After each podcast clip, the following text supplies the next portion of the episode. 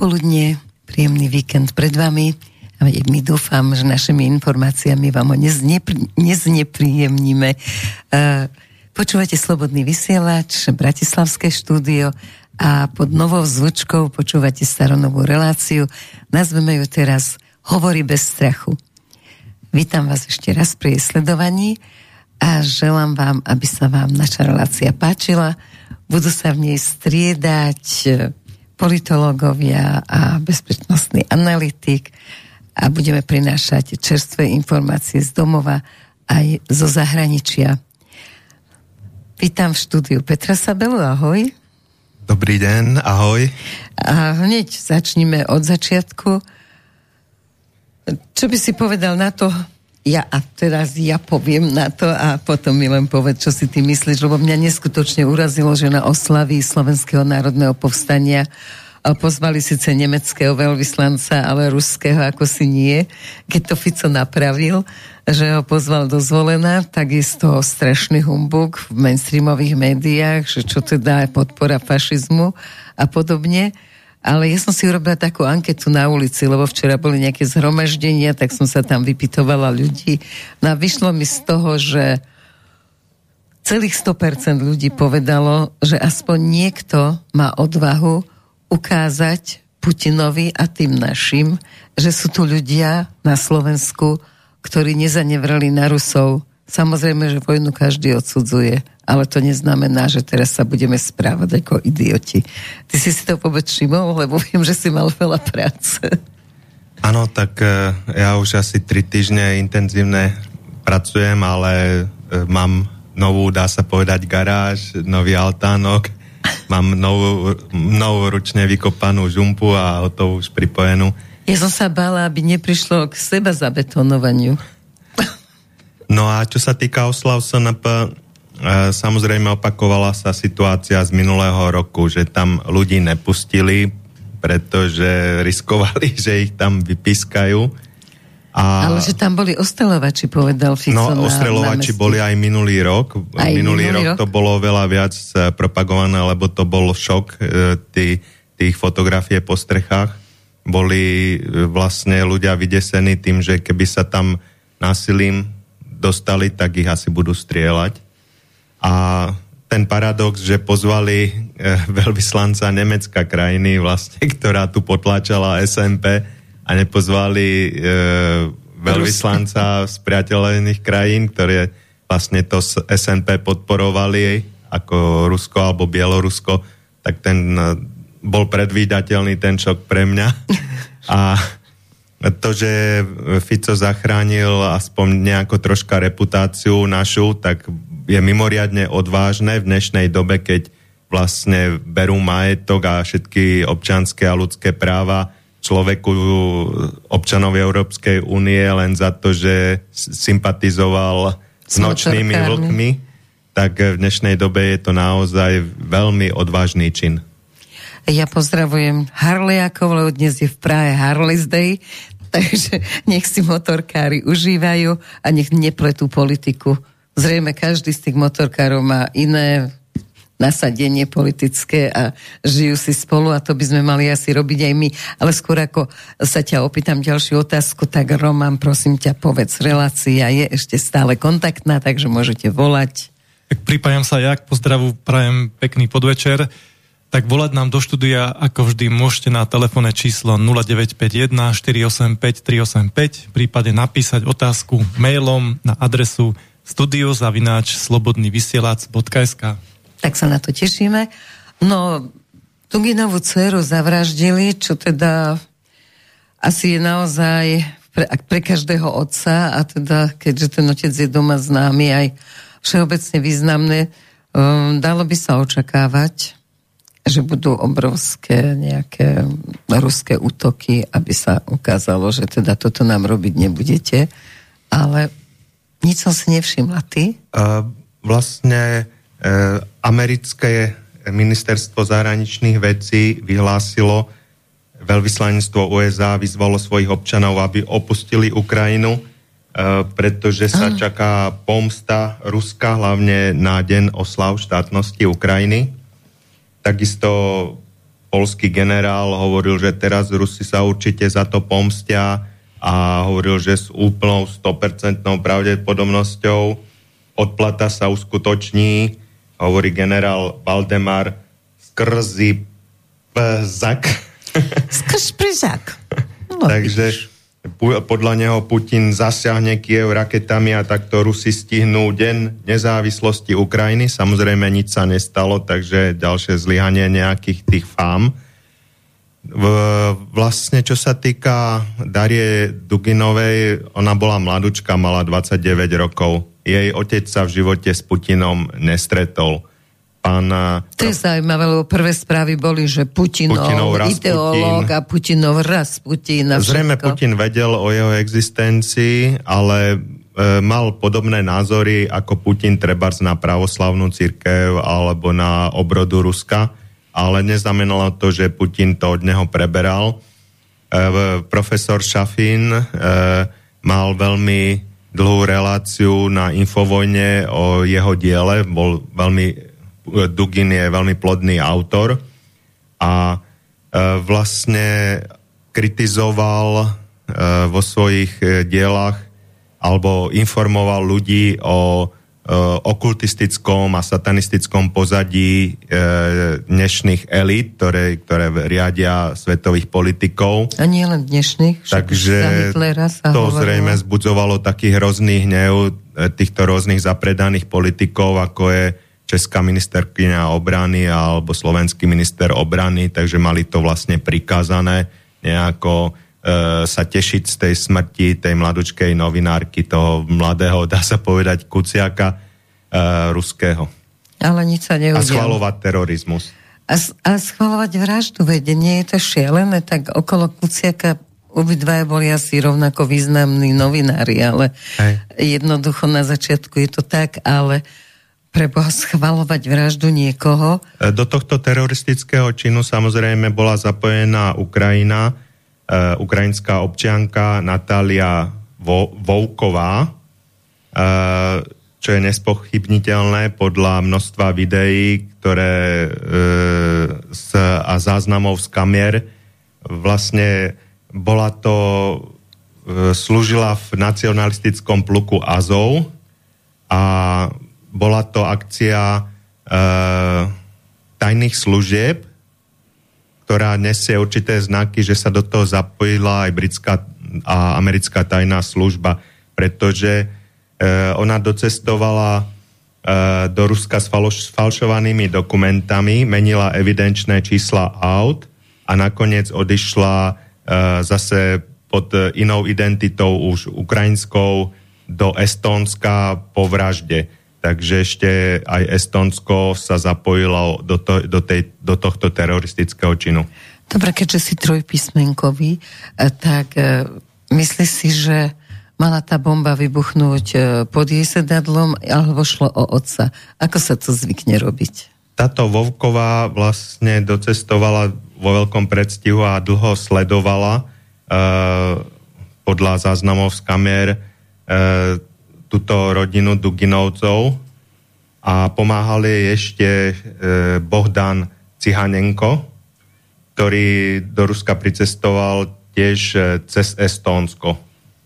No a e, zabezpečil jej napríklad e, tú výbušninu, ktorú umiestnila pod sedadlo vodiča z vonkajšej strany automobilov na podvozok automobilu a diaľkovo odpálila keďže bolo diaľkovo odpálené, že nebola to nejaká nálož, ktorá by explodovala pri tom, ako sa naštartuje, takže mhm. človek nikdy nevie, že kto tam nastúpi. Ale pri tých diaľkovo odpalovaných musí, e, býva vizuálny kontakt a veľmi dobre vidí, kto nastupuje do vozidla a že tam nastúpila iba táto e, mladá novinárka. Takže e, podľa mňa išlo o vraždu tejto novinárky zámerne, lebo bola dcéra svojho otca, a, týmto vlastne sa pomstili viac to, tomu otcovi, ako keby zabili jeho, lebo keby zabili jeho, tak e, vlastne tá bolesť by nebola taká veľká a jeho dielo by zostalo. Tých kníh je možno desiatky, ktoré napísal a sú známe. U nás nie, ale po svete sú známe. vlastne, takže týmto mu spôsobili oveľa väčšiu bolesť, ako keby zomrel on. Momentálne je veľmi veľa vražd, takých veľmi podozrivých aj v Rusku, že zomierajú ľudia, čo majú niečo s plynom a jeden padá z okna. Áno, druhý, vypadol z okna druhý, riaditeľ. Áno. A teda je hlúpe, že sa na tom smejeme, ale ako naozaj to je prípada to asi ako samovražda Lučanského mi to prípada. Takže je to, je práca trojpísmenkových cez celé cez celú existenciu. Ja sa vraciam mysli ku Kennedymu, ale určite aj pred ním niečo bolo. To je tak od dosahu môjho veku. A je práca trojpísmenkových veľmi často založená na tom, že sa jednotlivci snímajú, lebo zase na Ukrajine zomierajú tí Rusmi dosadení ako predstavitelia tých rôznych miest a obcí. Tak e, najznámejšie takéto prípady likvidácie rôznych protivníkov sú známe e, z izraelských tajných služieb alebo americkej tajnej služby tie atentáty, a, ktoré boli treba aj na Fidela Castra pripravené zo CIA. A čo sa týka našej tajnej služby, tak e, hoci som bol vo vrcholnom vedení, kdy som sa nestretol s takým niečím, že by tajná služba také niečo robila, naša, ale zrejme na to sú špecialisti zahraničí, takisto britská tajná služba. Dobre, tam dáva rozkaz na to, je v súčinnosti s vládou a prezidentom v tých, myslím, všeobecne tajných službách, alebo to dáva ten šéf, treba CIA?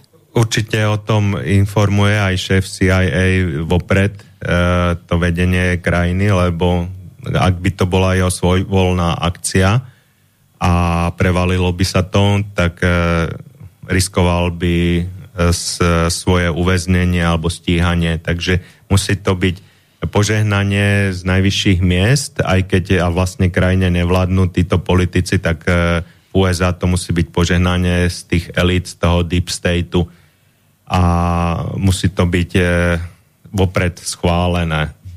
Na Slovensku je to zrejme troška inak, lebo včera bola aj výročie, taký zvláštny deň bol 1.9. A včera bola aj výročie únosu Michala Kovača mladšieho a teraz ja ti poviem konšpiračnú teóriu. Tá hovorí o tom, že vlastne v tom čase, keď ho uniesli, že existovali v tajných službách našich slovenských dve skupiny, ktoré proti sebe bojovali.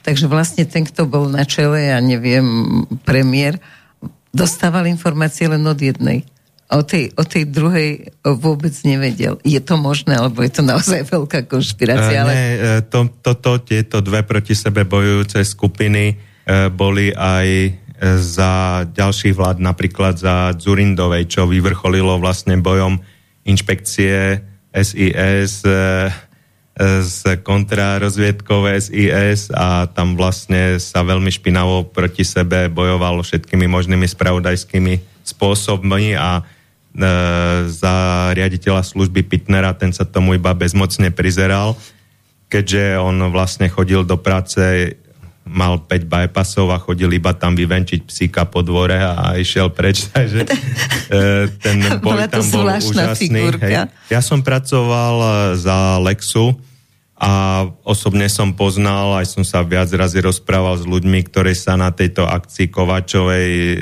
zúčastňovali. Takisto vlastne terajší sledovací odbor e, vlastne celý po príchode Dzurindovcov, potom po odchode e, Mečiarovcov zo Slovenskej informačnej služby, tak potrestali, všetkých dali, hoci tí ľudia o tom ani nevedeli, to boli desiatky a desiatky ľudí, ktorí boli úplne nevinní a boli profesionáli, tak ich dali e, tiež čistiť klietky psom alebo po tých bránach a podobne No a hrával som s nimi futbal, takže tí, čo naozaj boli zapojení do akcie, viac menej tých vtedy aj e, už za Zorindu stíhali. E, samotný Lexa utiekol do Juafrickej republiky, kde strašne schudol. A Ale nakoniec sa dokázala jeho nevina, že ho z toho aj s pomocou e, e supera Janka, ktorý bol tu v relácii, hej. tak ho teda...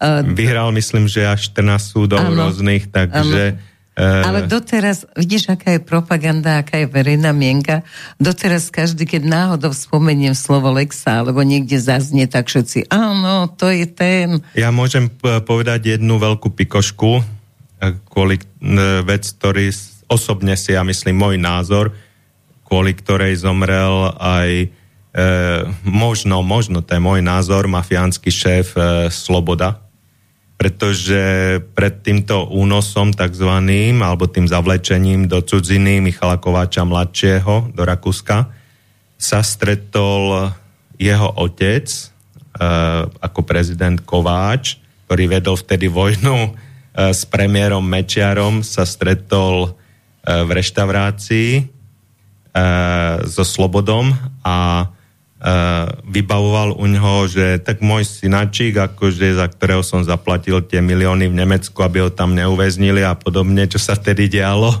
lebo ten mal v kauze Technopol a v rôznych iných veciach namočené Podvody. veľmi prsty a rozilo mu uväznenie v Nemecku, takže to sa dalo vyžehliť a zaplatiť a podobne, ale že na Slovensku je, má problém a že aby ho vlastne tento mafián Sloboda ako dostal za hranice, lebo asi sa nedostane momentálne za hranice, keďže je, je trestne stíhaný.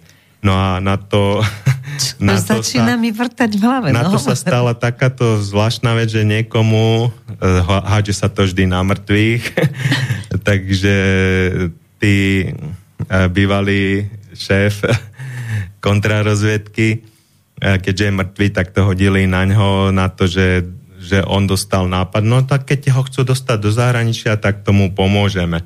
Ale malo to byť všetko také kultivované. Vlastne Michal Kováč mladší chodil za jednou prostitútkou a s tou sa Slovenská informačná služba dohodla, že mu dá uspávací prášok do, do nápoja alkoholického teba si pozvať, až sa mi sluchadla dvíhajú. No ale toto sú známe veci, Hovor to bolo ďalej. aj publikované, len no. E, vlastne my sme takže si to všímali. Ho?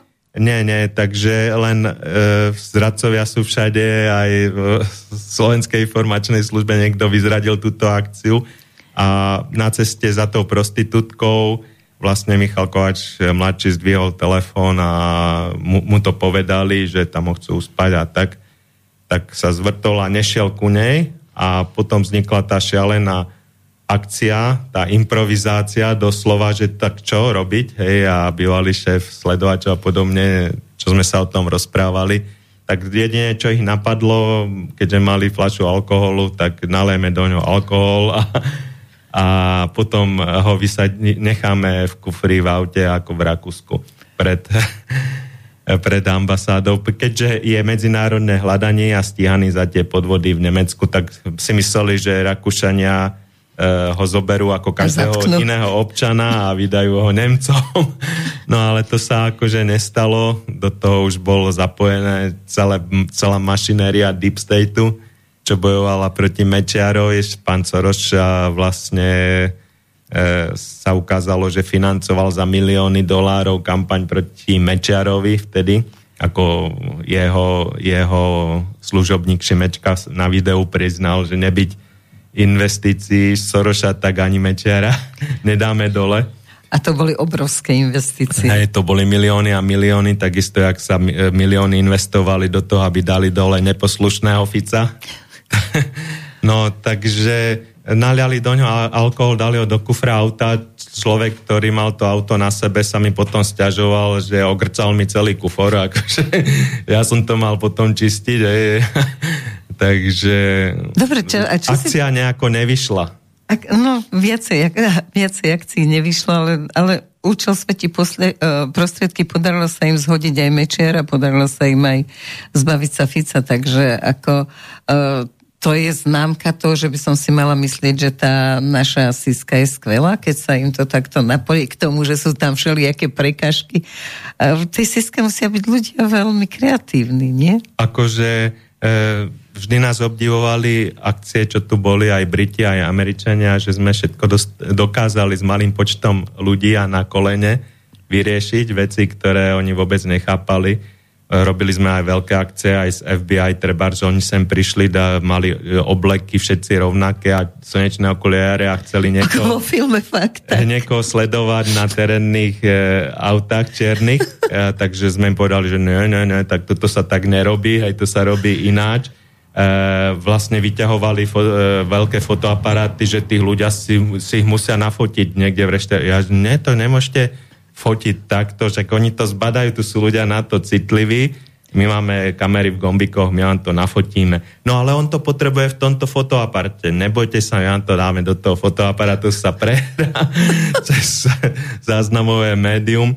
Takisto nechápali, že my máme e, rýchlosť v kilometroch a nie v mílach. Takže no. keď sme niekoho s nimi sledovali a išli sme v aute v kilometroch akože 200 tak oni si mysleli, že ideme 200 v milách, 300 tak dostávali závrate. Za hrdinou? Prevrácali oči a zvíjali sa na zadných sedadlách, ale vlastne tie podmienky my tu máme úplne iné ako oni v tých filmoch, takže tu sa nedá sledovať naozaj v černých oblekoch a slnečných okuliaroch a niekoho si iba tak fotiť lebo aj našim sledovačom sa stalo, že hoci sa správali nenápadne a úplne ich nebolo vidno, často ma pokusne sledovali, aby sa cvičili a ja som ich nevidel celé dnie a oni ma videli tak a nafotili. Mm-hmm. Takže vlastne sa im stalo, že napriek tomu, že si veľmi dávali pozor, že si niekto sa si počkal s kladivom a buchol e, našej babenke kladivom do hlavy, takže bola pol roka na penke, prevalil lepku. Takže mm-hmm. tu nás sa neoplatí sledovať v štýle FBI v USA, muži v čiernom a podobne. A hovorí sa, že tá technika na odpočúvanie, že môžeš akože normálne, ako ja sa budem s tebou rozprávať doma u mňa v izbe a môžu ma odpočúvať aj na 200 metrov diálky, ako ten hovor z tej izby? Uh, sú také, skoro by som to povedal, smerové mikrofóny alebo mikrofónové pušky, ktoré, ktoré dokážu e, s, odpočúvať na väčšiu vzdialenosť, keď sú hodné podmienky. Nesmie fúčať vietor a šumeť okolo stromy alebo hrať hlasná hudba. Treba tým, že sa zamerajú na okennú tabulu, ktorá vibruje a tie vibrácie dokážu zas naspäť preniesť e, na zvuk. Ale bežnejšie je samozrejme po schválení sudcom nasadenie informačno-technických prostriedkov, Čiže ako to bolo v prípade gorila, navrtanie e, dierok, neviditeľných dierok do stien, a v ktorých sú malilinké mikrofóniky alebo kamerky a podobne. Takže dávali sme takto po schválení sudcom e, takéto rôzne informačno-technické zariadenia, hoci kde treba aj do krbu. Takže uh-huh. e, to je spolahlivejšia oveľa vec. Samozrejme operatívny Dobre. pracovník, keď je na schôdzke alebo niekde v teréne, tak má diktafónik a môže si nahrávať. Samozrejme na to nepotrebuje E, Jasne, vlastne ja som myslela v krajnom... lebo to ani nikto nezistí. Hej? Ja som myslela v krajnom prípade, ale teda keď už rozoberáme túto tému, tak veľa sa hovorí, že najviac získavajú príslušníci, ospravedlňujem sa tvojej priateľke, e, informácie od prostitútok. Je to pravda, alebo je to taká romantika Tak je to, je to tiež cesta, pri tomto sa rôzne kuriózne veci diali ešte, e, keď boli kedysi veľké telefóny a boli strašná vzácnosť antenkami, hej, takže e, aj tie hovory boli strašne drahé, tak e, bol vyťažovať takto náš pracovník e, e, boja proti organizovanej kriminalite, e, žen, ženu v, e, dá sa povedať, tomto erotickom salóne. No a tento mobil mu jednoducho zmizol, hej, takže mu hovorili potom, počul som ako šéf na ňom kričal, že keď bude na budúce vyťažovať, tak uh, mu má tá žena držať uši. keď, mu, keď mu šmatrá po váčkoch, čo má gate vedľa niekde zavesené, tak, alebo po saku, tak to tak dopadne. Tak majú v bordeli telefon. no a potom, keďže telefóny boli vtedy strašná vzácnosť, tak e, všetky vyslali, aby ten telefon donesli a donesli ho, no samozrejme. Ale... To tam prehľadali a donesli ho. To by boli krásne príbehy do knihy. No dobre, poďme na niečo aktuálne na chvíľočku. Čo to, ako to vyzerá? Zdravotné na... okienko? Daj zdravotné okienko. Chcela som front, uh, ale lepšie sa hodí po prostitútkach zdravotné okienko. Hej, takže vlastne mňa veľmi zaujalo to, že cyklista, ten Rob Vardell, uh, deň po vyhraní pretekov v plnej forme, uh, ako jeho priateľka hovorila, zdravý a šťastný, zomrel. Hej. Jednoducho si zomrel, hoci mu nikdy nič nebolo ale bolo mu až po druhej dávke vakcíny Pfizeru. Čiže mal takýchto sú tisíce teraz na Slovensku. Perikardidídu, čiže zápal srdcového svalu. No vo svete je, ako sme minule spomínali, to video, ktoré má hodinu a pol, kde beží, bežia umrtia vyše tisíc športovcov, teraz priamo na športoviskách zaberí z kamer a sú tam články o tom, vlastne každý športovec má 5 sekúnd.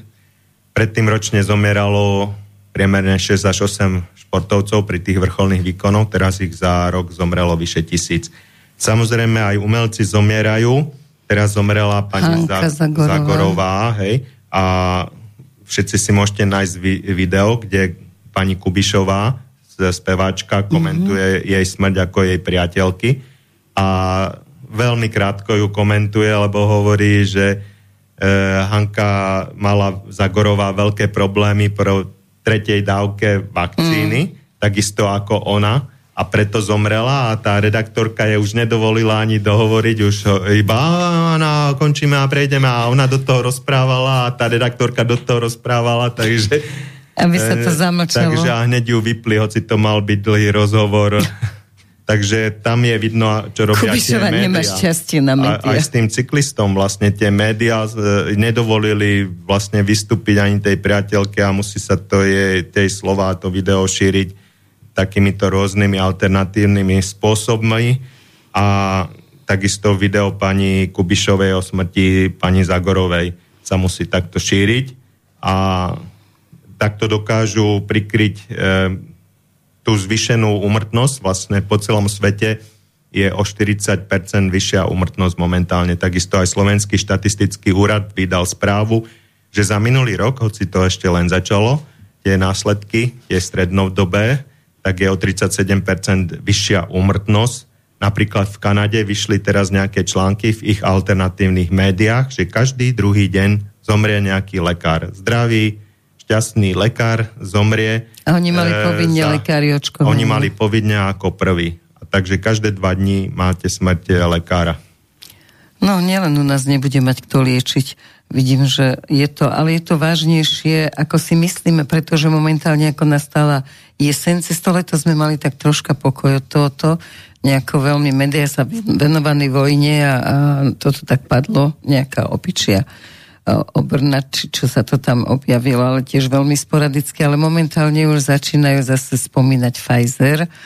A v, ja si myslím, že za tú vetu, ktorú povedal Lengvarsky, že on bude robiť to, čo chce Pfizer, Áno. tak za to by mal minimálne byť zbavený kresla ministra, ale skôr byť niekde už ako vyšetrovaný, že čo robí. A teraz zase to začína booster, dajte si štvrtú dávku a, teraz, ale ty si si všimol, že Fauci odchádza, Fauci áno, odchádza. po 50 rokoch. A čo povedal? Takže pre televíziu Fox News video, ako nechcel som tomu veriť, musel som si to Ani viackrát ja. po, pozrieť Ale aj originály. Tak samotný Fauci ako uh, priznáva uh, po svojej rezignácii, že, skup... Asi donútené si že myslím. skupina amerických vedcov pracovala s vírusom COVID-19 v čínskom meste Wuhan, ktoré sa nakoniec stalo epicentrom globálnej epidémie koronavírusu a tiež vo viacerých laboratóriách na Ukrajine. Na otázku, za akým účelom bolo na Ukrajine otvorených toľko špeciálnych laboratórií, e, tento Fauci epidemiológ, ktorý, podľa ktorého na celom svete sa riadilo tieto e, prišerné opatrenia, odpovedal, uskutočnili sme veľmi potrebné experimenty v záujme národnej bezpečnosti USA. Sú mimoriadne nebezpečné a ich vykonávanie v Spojených štátoch je zákonom zakázané.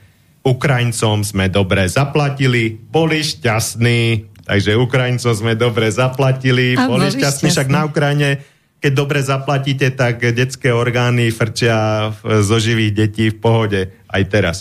Presvedčiť Kiev vôbec nebolo ťažké, hovorí Fauci.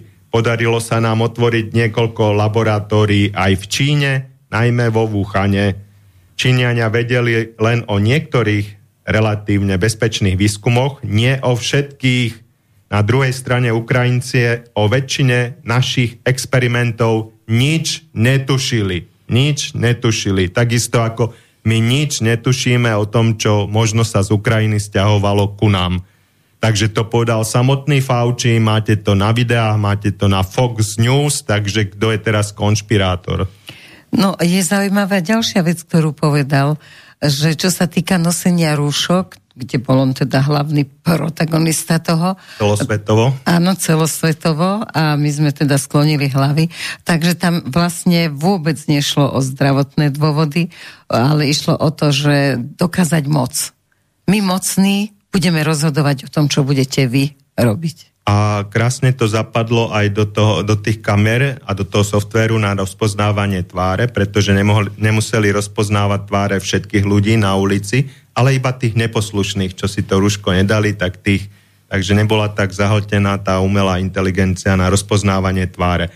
Samotný Fauci v 80 rokoch sa podpísal pod štúdiu, ktorá je neuveriteľná a vtedy, keď to bolo aktuálne, som ju e, dal aj na Facebook, za čo mňa zmazali a zablokovali. A slnečkári mi vypisovali, že chcú originál, tak som im originál tej štúdie našiel v pdf v angličtine aj s podpisom Faucio.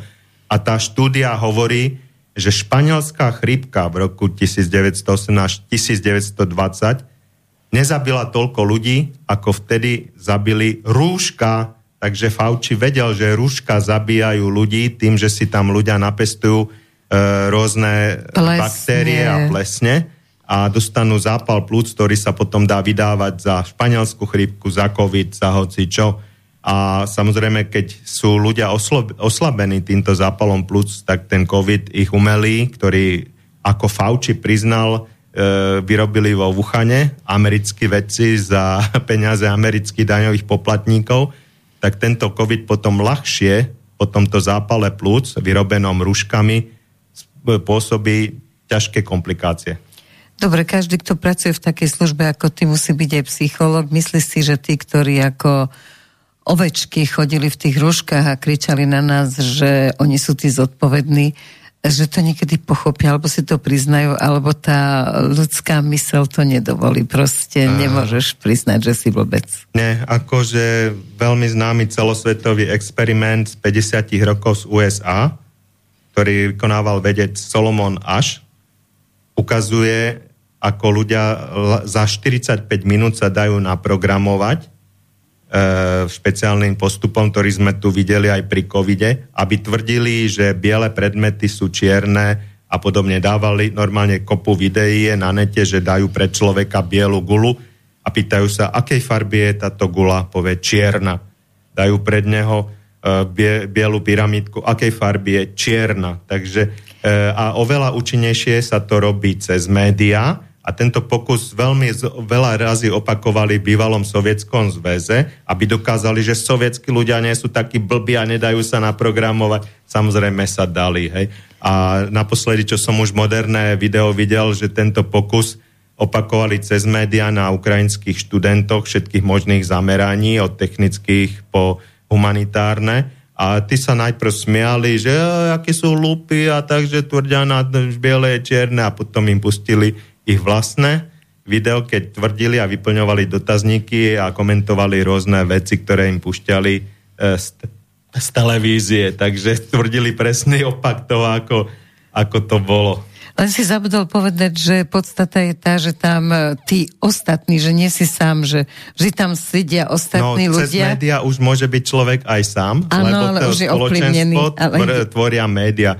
Akože v médiách vám predstavia ľudí, že toto sú odborníci, Najlepší odborníci na svetový. COVID, ktorý doteraz nikdy nebol a oni to budú riešiť. Odborníci na liečenie covidu, ktorý doteraz nikdy nebol a iba hádajú a skúšajú a väčšinu pacientov zabijú svojou liečbou, takže títo nespochybniteľní odborníci a odborníci, ktorí majú iný názor ako títo, ich odborníci sú tam samozrejme není pustení a redaktori im pritakávajú moderátori a hlásia to do ľudí každú pol hodinu, takže ich tak naprogramujú, že si nikdy neuznajú svoj omyl.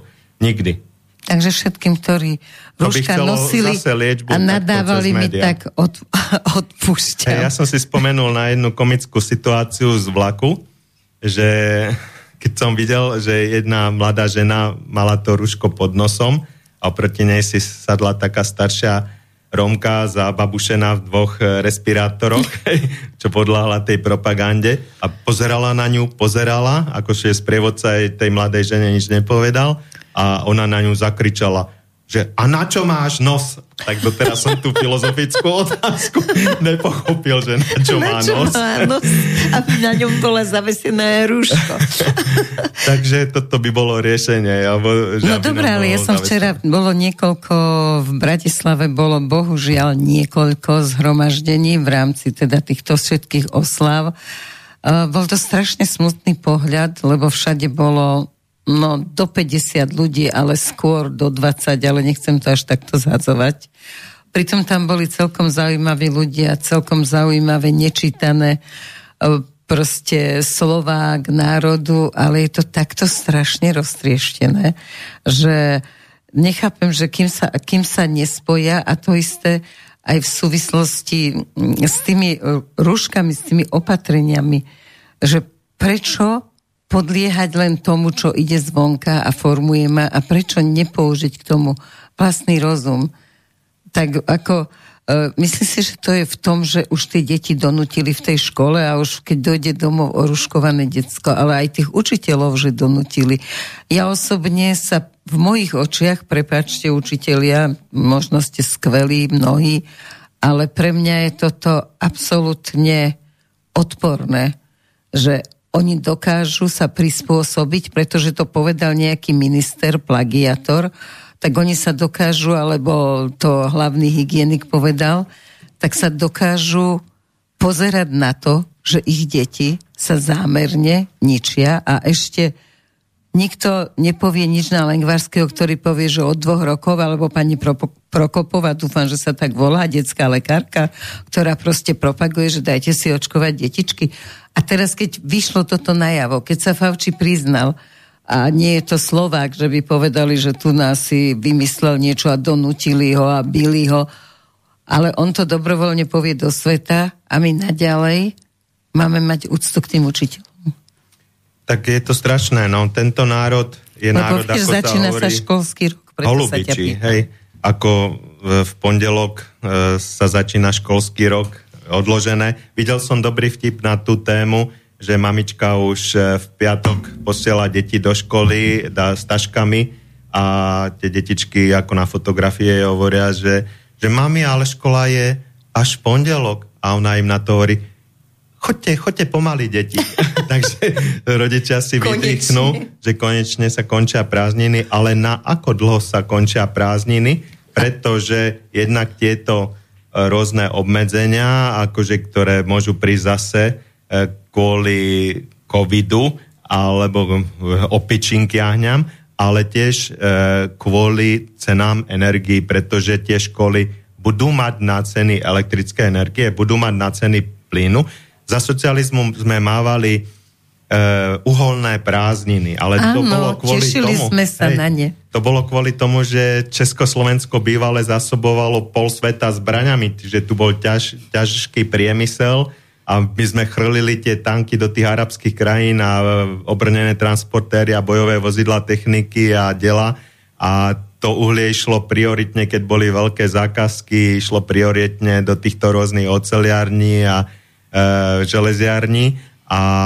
baníci cez zimu tiež nestíhali kvôli tomu, že bola vykurovacia sezóna, veľa ľudí kurilo plynom, teda, že nie plynom, vtedy ešte uhlím, tá plynofikácia nebola, takže boli problémy s uhlím, vlaky zamrzali a podobne, ne, nešlo z nich to uhlie vlhké dať von, lebo museli to rozmrazovať. Takže bežne sme boli dva týždne doma uholné prázdniny, ale teraz hrozí, že budú plynové prázdniny alebo elektrické prázdniny. A videl som ďalší taký zaujímavý akože vtip, ktorý bol skôr smutný, kde učiteľka deťom hovorí, že, že zase bude vyučovanie online a malé devčatko sa hlási a pýta sa, že pani učiteľka, ale ako budeme robiť online vyučovanie, keď nebude elektrina? Lebo tomto... Tom, Smejem tomu, sa, ale možno to bude hej, cez tomuto by som chcel povedať, že tej elektriny naozaj máme dosť, aj vlastne v Mochovciach sa má, alebo už sa spustil pokusne e, ďalší, tretí reaktor, ale dokonca sme čistý vývozca, ale ako upozorňovali viacerí odborníci, ak nebude plyn, ľudia začnú si prikurovať e, a variť a podobne e, elektrinou. Tak to tá elektrifikačná sieť neutiahne, jednoducho transformátory bude horieť a budú musieť odpájať oblasti celé a dávať to treba po dvoch hodinách, že máte elektrinu jedna ulica dve hodiny, potom zase ďalšia a ďalšia posúvať to, lebo ten nápor uh, vykurovacích telies nemusí zniesť, lebo aj voda sa bude ohrievať elektricky a nie plynom ako doteraz.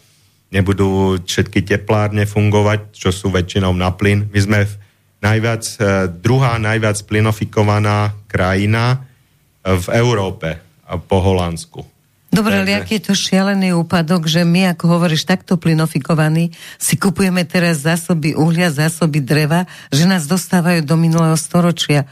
Ako... Aj, aj to drevo strašne zdraželo, to je no, veď, no, obrovský nárast. To, ako si hovoril, že bude preťažená a bude horieť, ale podľa mňa nebude, pretože ľudia nebudú mať peniaze na to, aby si to zaplatili. Uh, tu ide o prežitie. Akože keď človek vidí, no, keď že nemáš, má choré dieťa a zomiera no, tak si tú elektrinu pustí a keď ju nezaplatí, ho prídu odpojiť, ale aby neboli nejaké vtedy sa už ľudia fakt zbúria, aby neboli veľké zbúry, či už aj samotný Arpad Šoltes uh, hovorí o tom, že hrozia zbúry ľudí kvôli tomu, to že, že bude zima a že naša vláda nekoná, alebo najnovšie chcú už aj slnečkári vyštuchať Matoviča, alebo vidia, že im viac škodí Gosoži.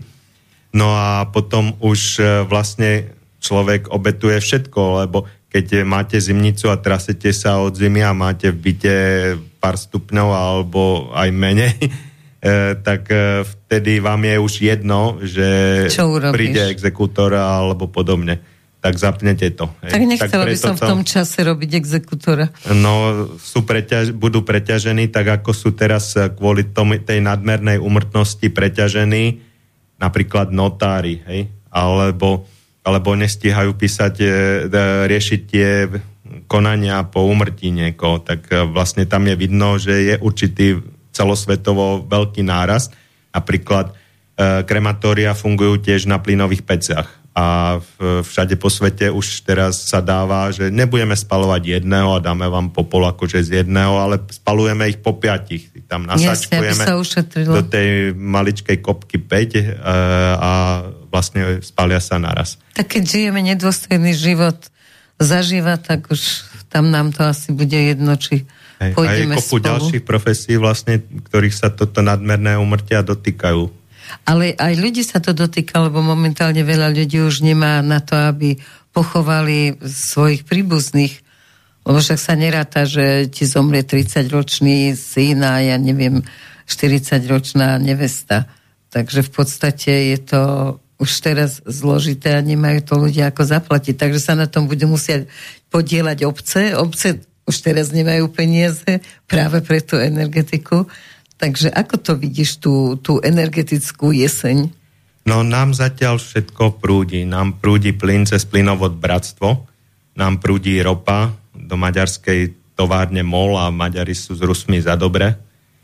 Takže čo môže nastať je, že keď je okolité krajiny, ako dnes som videl fotky z Nemecka, že tam zase vie benzín kvôli tomu, že sa zrušila e, tá zvýhodnená daň e, vysoko na 2 eurá, 2,25 a podobne a vyššie a vyššie to ide, takže budú chodiť tankovať ku nám na Slovensko. Mm. E, ako zdá sa to, že teraz bola cestovné tankovanie do Maďarska, že zdá sa to, že to je málo, ale keď príde sem e, treba denne 50-100 tisíc ľudí natankovať plnú nádrž, tak e, to môže byť zaujímavé aj pre ten Slovnaft, čiže maďarský MOL, pretože Slovnaft pred časom hrozil, že bude musieť zatvoriť, lebo e, je určité technologické minimum, pod ktoré nemôže klesnúť výroba. A keďže sa má zakázať, alebo sa zakázala, zakázalo s určitým termínom vývoz e, týchto výrobkov z ruskej ropy, tak e, hrozilo, že zatvorí sa aj Slovna a nebudeme mať žiadny benzín a žiadnu naftu, ale keby sa splnila táto vízia moja, že sem príde denne 50-100 tisíc ľudí natankovať z Rakúska, z Česka, z, z a od inakiaľ, ešte neviem odkiaľ, až tak ďaleko sa im bude chcieť, možno si nejaké cisterny dajú a pristavia pri Slovnafte, nejaké auto zaplatia. Takže potom by to šlo, akože mohol by fungovať aj, aj tento, tento náš, teda maďarský podnik No a čo sa týka plynovodu Bratstvo, všimnite si, že ten funguje, hoci Nord Stream 1 sa odstavil, kvôli tomu, že Rusi tvrdia, že im neumožňujú údržbu tých leteckých motorov, čo to poháňajú ten plyn, e, pretože sa majú udržovať v zahraničí a tam na ne vyhlásili akože embargo, lebo je to vojenská technika, letecký motor. Tak nám prúdi. A prečo prúdi? Takže podľa všetkého, aj podľa niektorých západných analytikov je to kvôli tomu, že e, jednoducho Rusko sa dohodlo s Ukrajinou, že my vám ten e, Banderistan, ten Kiev nerozbombardujeme, ale vy necháte prúdiť plyn a ropu. Aha. Takže všimte si, že žiadne útoky na Kiev nie sú, ale a ropa a plyn nám prúdi. Takéto Takže... dohody sú bežné, hej, počas vojen. Áno, áno, hej. Len o tom ľudia nevedia. Teraz že... sú obrovské dohody, napríklad e, Rusko s e, rôznymi krajinami, e, s Tureckom, by som povedal, ktoré sa stalo skladiskom tovaru pre Rusko, lebo tu, Turci si veľmi ťažia z toho, že z Európy si objednávajú všetko, čo Rusi nemôžu si nakúpiť. Obrovské, obrovské sklady a haly a potom to zámierne zvyšený poplatok za skladovanie zase dodávajú do Ruska. Nikto na to nepovie ani popel, lebo, lebo tak to chodí. No a e, na oplatku zase Ergodán občas solidárne niečo kvokne, čo chce Deep State, počuť. čo chce Deep State Je, počuť. Deep State to stále hovorí. Povie, že Krym musí sa vrátiť Ukrajine ale potom zase povie napríklad, čo chce počuť Rusko no, a povie, pre... že Američania musia, musia prestať Syrii kradnúť ropu a na tých územiach, ktoré si zabrali. Takže sedí na dvoch stoličkách, ale robí to, čo je najvýhodnejšie pre jeho krajinu, tak ako Orbán. Kiež by to robili aj naši politici. A takisto napríklad Kazachstan, to je obrovská krajina, veľmi bohatá. A teraz uh, ruskí hackery uh, objavili, aj na stránkach e, rôznych e, štátnych organizácií Ukrajiny zmluvy s Kazachstánom, že Kazachstan potichučku dodáva na Ukrajinu zbranie. Hoci pred časom sme videli, že USA doviezli zo Syrie 20 tisíc islamistov a robili štátny prevrat v Kazachstane a nebyť rýchleho zásahu ruských e, vysadkárov a okolitých krajín, Arménska a podobne, ktorí tých islamistov e, veľmi rýchlo spacifikovali, za, za tri dní ich všetkých vyzabíjali, tak už by bol Kazachstán ďalšia Ukrajina v amerických rukách už drancovaná krajina. Takže Kazachstan tiež robí takéto veci a ďalšia vec, čo objavili, čo je veľká pikantéria, že Kazachstan dodáva, predáva Ukrajine ropu a nie svoju, ale ruskú. Ukrajinci chcú ruskú ropu, alebo že iná nie je ani poriadne, alebo na inú nemajú. Ale samozrejme od Rusov si ju nebudú kupovať. Ale budú ju zase kupovať z Kazachstánu. Ale to Takže... môže byť aj prípad Nemecka. Lebo Nemci tiež nemôžu proste nechať padnúť priemysel a Nord Stream 1 sa nejako nedá s ním nič robiť. A... Ono sú rôzne zvláštnosti, napríklad Saudská Arábia nikdy také obrovské množstva ruskej ropy nekupovala. No prečo ju kupuje? Lebo tá ruská ropa v tých tankeroch, keď sa tam dodá do toho tankera eh, jedna kvapka saudskej, sa zázračne premení na saudskú. Prečerpá sa z toho ruského tankera a predáva sa v Európe samozrejme za túto vysokú cenu. Takže oplatí sa to takýmito oklukami. Sice ekológia trpí najviac, lebo sa to vozí z obrovských vzdialenosti tankermi, ktoré najviac zamorujú a nevozí sa to tými ropovodmi a plynovodmi, ale takto to je. Ruský plyn sa skvapalňuje a predáva sa ako americký kvapalný plyn a podobne. Takže, Takže si ho kúpime za, ne, za 10-násobnú cenu v podstate. 10-násobnú cenu, ale už je označený ako košer americký. a hoci je to stále ruský a veľa odborníkov, čo sa faktom vyznajú, povedali, že Európa ani iný ako ruský plyn nemá, to sú iba báchorky. Nejaký plyn ešte je z Alžírska, ale ten sa do, dohodol s Ruskom, Rusko tam urobilo obrovské investície a to je v podstate tiež Rus, Rus. ruský plyn. Takže... A potom sa nečudujem, že Putin chce, aby sa mu platilo v rubloch. No, chce, aby sa platilo v rubloch a e, krajiny BRICS a ďalšie krajiny, ktoré sa k ním hlásia hojne, dokonca aj Saudská Arábia, Egypt a podobné, a Venezuela, Argentína, e, Irán, Takže e, sa dohodli, že budú obchádzať dolárové platby a zavedú vlastný platobný systém, takže to už sa nazýva, jak sme minule hovorili, tá koniec doláru a koniec hegemónie také veľké krajiny ako Čína, India a podobne. No dobre, ale my sme vyčerpali už v zdravotnom, lebo sme prešli zo zdravotného okienka. Veselo. Ešte si v tejto súvislosti jednu otázku. Uh, hovorila som s viacerými ekonómami, ktorí tvrdia, že zoštátnenie energetických podnikov, že by bolo ako záchranou preto. Lebo momentálne, tak ako si hovoril, máme dosť elektriky, máme dosť plynu, ale keď pošleme tú vyrobenú elektriku na burzu do Lipska, tak vlastne... Fiktívne, si... ona tam nejde samozrejme. Jasne, iba. fiktívne, ale financie idú, že už ju kupujeme z Lipska a kupujeme ju za x, x násobne a to sa, to je zrejme teda podľa mňa, nie som ekonom, dôsledok toho, že sú tie veci, ktoré by mali byť v rukách štátu a to je energia. Hej, vlastne e, ja sympatizujem e, so Smerom, hoci za e, poradičovej vláde ma zo Smeru opravili. Doteraz mi to nikto nepovedal prečo a obdivoval som tiež aj kroky Fica, že sa snažil naspäť dostať E, časť e, tých elektrární od Talianov. A, ale dajme si otázku, kto bol pri vláde v roku 2006 až 2008, keď sa toto zaviedlo, toto, toto predaj e, na burze, na burze týchto energonosičov rôznych vlastne to isté kritizujú v Čechách, že kto bol pri vláde 2006-2008 a kto to schválil, hej?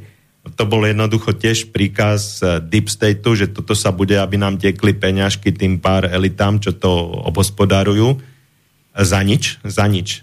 Vy vyrobíte elektrinu a my ju predáme a vám dáme niečo za to. Hej?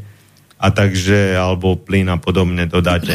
Takže kto bol, uh, pozrite si, kto nevie, kto bol, ja viem, kto bol vtedy, no, lebo som bol na vysokej to, funkcii. Áno, hej. Takto, Takže to bola vláda Smeru, hej, za ktorej sa toto tiež schválilo, za ktorej sme to, do tohto šialenstva išli. No a moja otázka je, že pokiaľ je takto, že či si myslíš pri posledných prejavoch Fica, ktoré som pozerala, že už sa aj jeho kalich horkosti naplnil, lebo uh, vieme, že keď sme takáto malá zem, Takže jednoducho nemôžeme si rozkazovať a vyskakovať neviem kam, ale zase nemusíme byť úplný vazali a doteraz všetky vlády mali tendenciu, akože, no veď budeme mať aj z toho nejaké výhody, teda nikto nepovedal aké.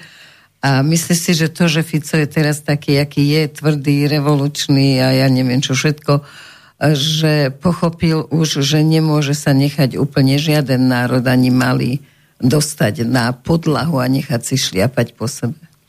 Dúfajme, že to pochopil. E, počúval som veľmi pozorne aj pokoru pána Kaliňáka, e, s ktorého manželskou som kedysi pracoval, bola vedľa v kancelárii. E, počúval som ich pokoru k tomu, aké urobili chyby, napríklad aj zriadenie špeciálneho súdu a špeciálnej mm-hmm. prokuratúry a takisto im obuchávajú o hlavu zavedenie tých prvých zákonov na obmedzenie slobody slova, tých náhubkových zákonov a podobne, že to nezrušili, keď mohli, alebo podobne. tak vyhovárajú sa, že naša, vlastne, naše zákony nepamäta, e, nepamätali na to, že môže dostať, e, dojsť takýmto extrémnym situáciám, akým teraz dochádza. Hej? Alebo dochádza cez vtedy, porušenie zákonov. Hej, vtedy bola kritika vlastne e, voči týmto rôznym zákonom a tá kritika bola udupávaná. No a momentálne v tejto kríze, keď odchádza práve minister ktorý by sa mal starať o toto v prvom rade, tak už podal demisiu. Závisí to vôbec od nejakého ministra. Nie je jedno, že kto tam v tomto momente bude. Myslím len v rámci tejto energetickej Ej, situácie. Vlastne, ak tam bude niekto, to, to tak hlboko trčí zo zadku e, vlastne ano. Deep Stateu a Európskej únie ako pán Eger, tak to bude tragédia. Napriek, na, napriek Ale tomu, že čo, byť. za čo všetko obvinujú Sulika, Uh, videl som určité racionálne kroky v tom, že treba objednal na rok dopredu to palivo pre jadrové elektrárne. Hej, ale rok ubehne ako voda. Keď tam bude úplný idiot, tak nebudeme mať ani elektrinu, lebo 75% máme z jadrových elektrární. Takže určité prvky racionality som videl aj v tom, ako odporoval treba s tým eh, lockdownom, ale zbytočne, lebo však museli ťahať za jeden povraz a ten povraz E, riadil Deep State na celom svete západnom, čiže na polke sveta. Také Afrike to bolo úplne jedno, že by mali robiť nejaké lockdowny alebo niekoho očkovať tam. Tá očkovanosť je asi 3 až 5 Veď aj na Ukrajine bola obrovsky nízka a zrazu, ak sa sem začali hrniť, hrnúť po 100 tisícoch, tak mali by sme podľa všetkého, keby mali pravdu, tak by sme boli všetci mŕtvi, lebo... Hej. My... Problém Ukrajincov je skôr v tom, že, že tam strašne vysoké percento chorób, ktoré tu neboli, napríklad TBC, tuberkulóza. A to sa šíri, hovoria a, lekári. Samozrejme AIDS a podobne, tak a veľa onkologických ochorení a často sú uprednostňovaní títo pacienti, tak sme sa dostali k Ukrajine. A momentálne tak ako ľudia boli celí srdeční a pometení zase médiami, vezmi si domov a, a staraj sa. A Ukrajinka potom ty si jej dala postela, ona ti hodila uh, špinavé prádlo, že máš jeho vypred, lebo však ako dom je tvoj, čo by ona sa starala o svoje prádlo tak momentálne začína už medzi ľuďmi takéto, že máme ich dosť a najmä máme prezidentky dosť, ktorá sa proste stará vždy o banderovcov, o americký prospech, ale nie nikdy o náš prospech. Takže tá vlna, keď opadne, tak myslí si, že to donúti, lebo doteraz sa im tu veľmi páčilo, čo som hovorila s Ukrajinkami, super, fantastické, ani odísť netreba, muž nech dojde za mnou a proste toto.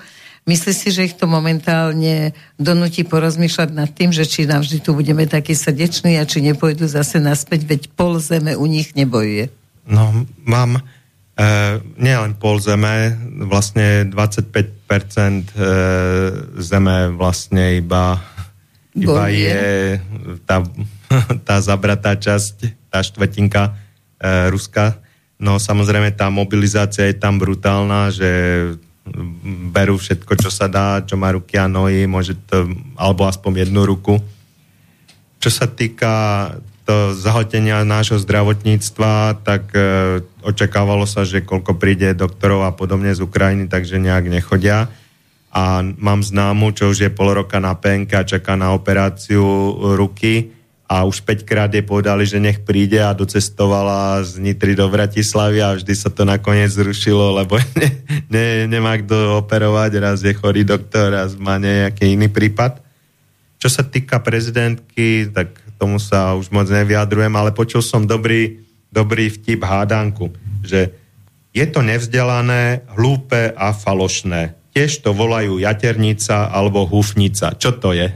Takže... Neodpovedám, lebo ja si tiež vážime, vážime si úrad prezidenta a dúfam, Hej, že raz bude... To nie je o tejto prezidentke, to je iba taká hádanka nejaká pre deti. Áno. No, ktoré to ťažko uhadnú.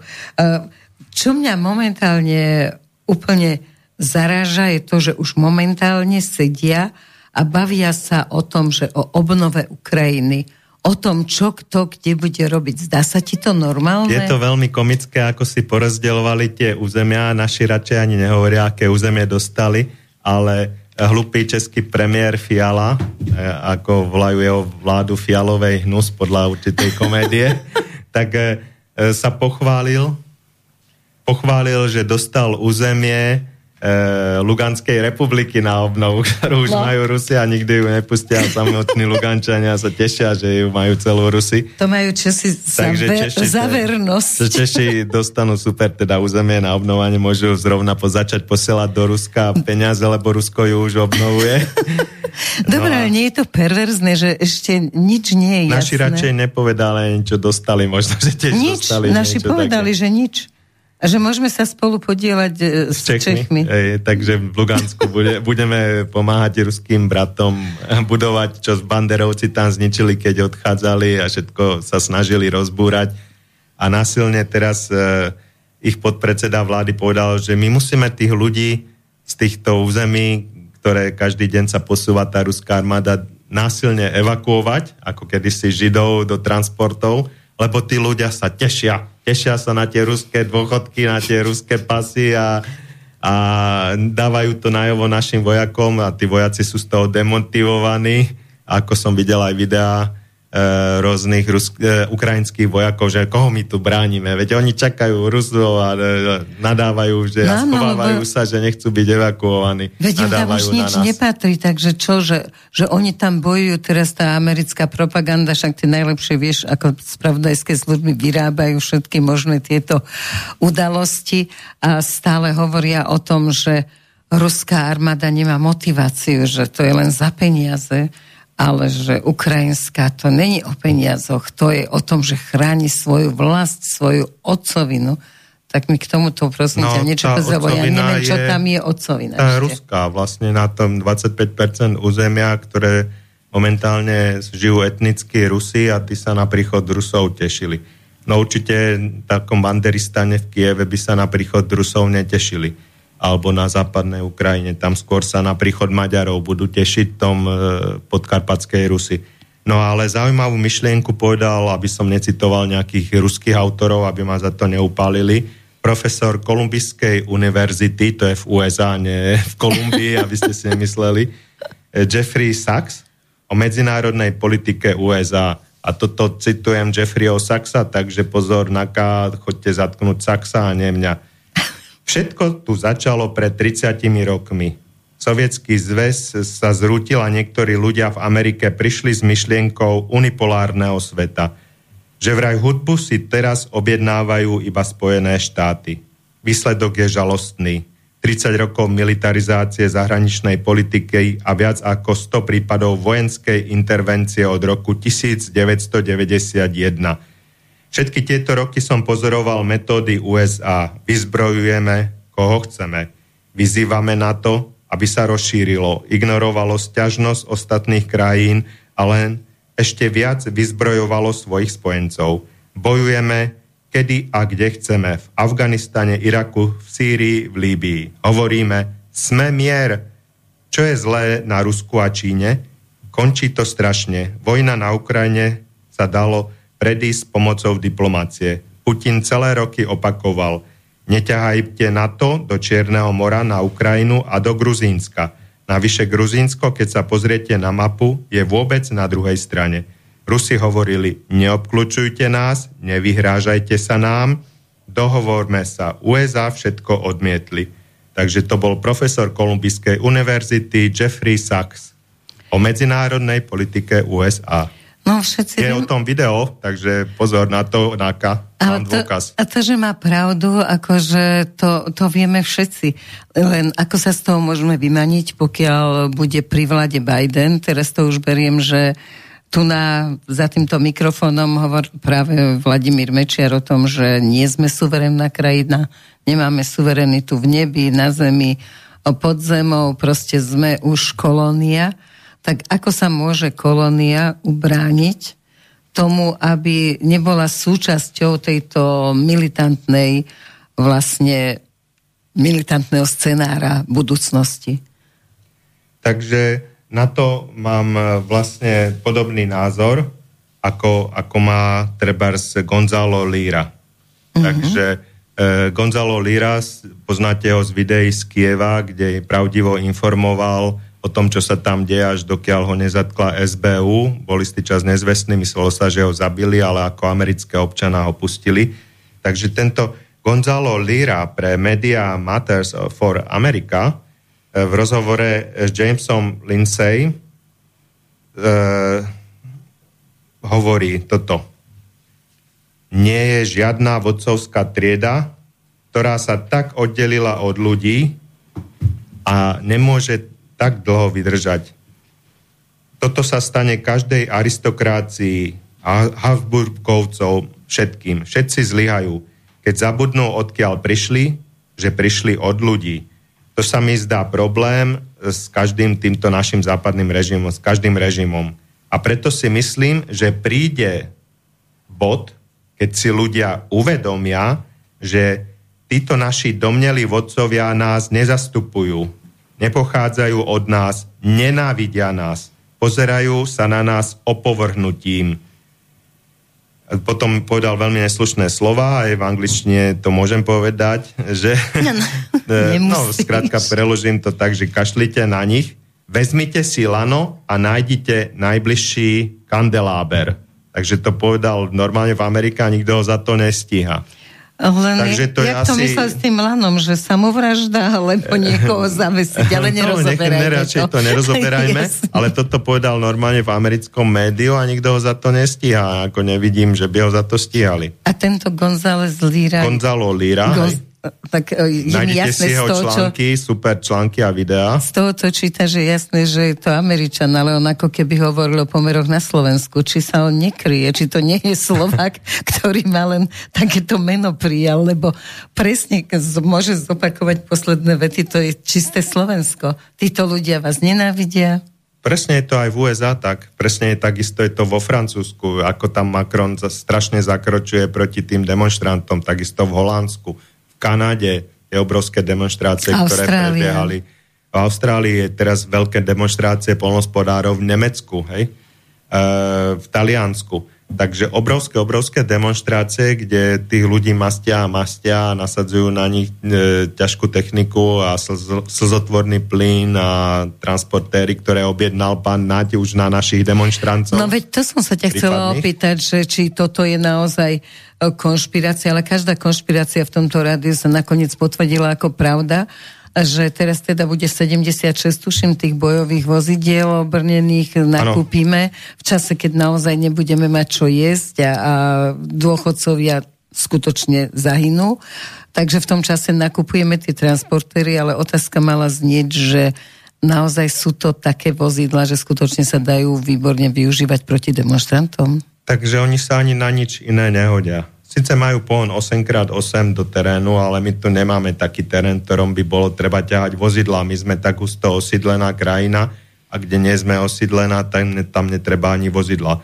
Máme všade krásne cesty. E, tieto vozidla vlastne objednali za, za 440 miliónov. E, alebo 400, 400 e, presná suma 447 miliónov eur a ešte sa naď chválil, že my sme ich objednali o 100 tisíc nižšie, ako ich chceli nejaká iná vláda objednať, ale keď si to e, zoberiem kalkulačko a prepočítam to, tak e, mne to vychádza, že ich objednali o 1,2 milióna drahšie za kus, ako ich tá iná vláda e, pri tom počte kusov, hej. Takže e, Naď tvrdí, že 4,7 milióna za kus, ale mne vychádza podľa kalkulačky 5,9 milióna za kus. Možno, že mám chybnú kalkulačku. Uh-huh, no a nie. tieto vozidla patria, e, sú jednak super terč, e, ako vidíme aj na vojne na Ukrajine, že kde je niečo obrnené, tam hneď letia rakety. Čiže Ukrajinci začali tieto rôznu obrnenú techniku vyrábať z dreva ako makety, aby tie drahé ruské rakety si Rusi vymíňali na týchto maketách. No výborné. A Rusi zase majú nafukovacie lietadla, stíhačky a všetko možné nafukovacie S-300 a buky. Len problém je, že keď začne fúkať vietor, tak tie drony vidia, že sa to dvíja trepoce. Tak e, dá sa to používať bez vetry, treba to dobre ukotviť, aby to niekde neuletelo. No a Čiže čo je obrnené a vyzerá ako vozidlo, tak to je hneď prvé zničené v mhm. tejto modernej vojne. takže na Vyhodené bojové peniaze. účely určite to nie je. Ale za to je to super sa sunúť medzi demonstrantov, ktorí hádžu tie svoje doma vyrobené molotové koktejly, ktoré nevedia urobiť, dajú tam, nedajú tam ani Klince. cukor a, a nedajú tam, dajú tam iba benzín a e, podobne. No a alebo buchajú nejakým palicami a hádžu veľké kamene, tak na to je to super, lebo mm. tie policajné auta by dopadli ako v západných krajinách, dopadnú teraz, kde ich pravidelne demolujú tí mladí moslimskí vytržníci. Takže určite to nie je kvôli nejakým bojovým na obranu vlasti, ale je to kvôli e, tomuto. Tie obrnené vozidlá, tieto sa dajú veľmi ľahko nahradiť a možno 20 krát lacnejšie tým, čo používali aj Američania ľahkými vozidlami, treba aj s pancierovaním bežnej výroby, terénnymi, ktoré majú e, na streche umiestnený treba nejaký raketometík alebo gulomet a podobne. Dokážu niesť proste tú bojovú techniku Nemusia ani mať niečo ťažké, iba ľahký gulomet a podobne. A e, sú oveľa mobilnejšie, majú menšiu spotrebu a masívne ich treba Američania tie Toyoty terénne dodávali e, islamskému štátu, ako sa ukázalo v tých un- uniklých mailov Clintonové a podobne, takže vyzbrojili sme islamský štát, aby sa bojovalo v Sýrii. To je dokázané? Áno, áno. Hej. A okrem toho vtedy mala, mala, mala dosť, e, dosť veľké nepríjemnosti kvôli tomu, ako obetovali v Líbii tú americkú ambasádu jednu. Takže bolo to schválne kvôli tomu, že nemala rada toho ambasádora, takže nechali ho znásilniť a zlinčovať e, tým rozúreným davom.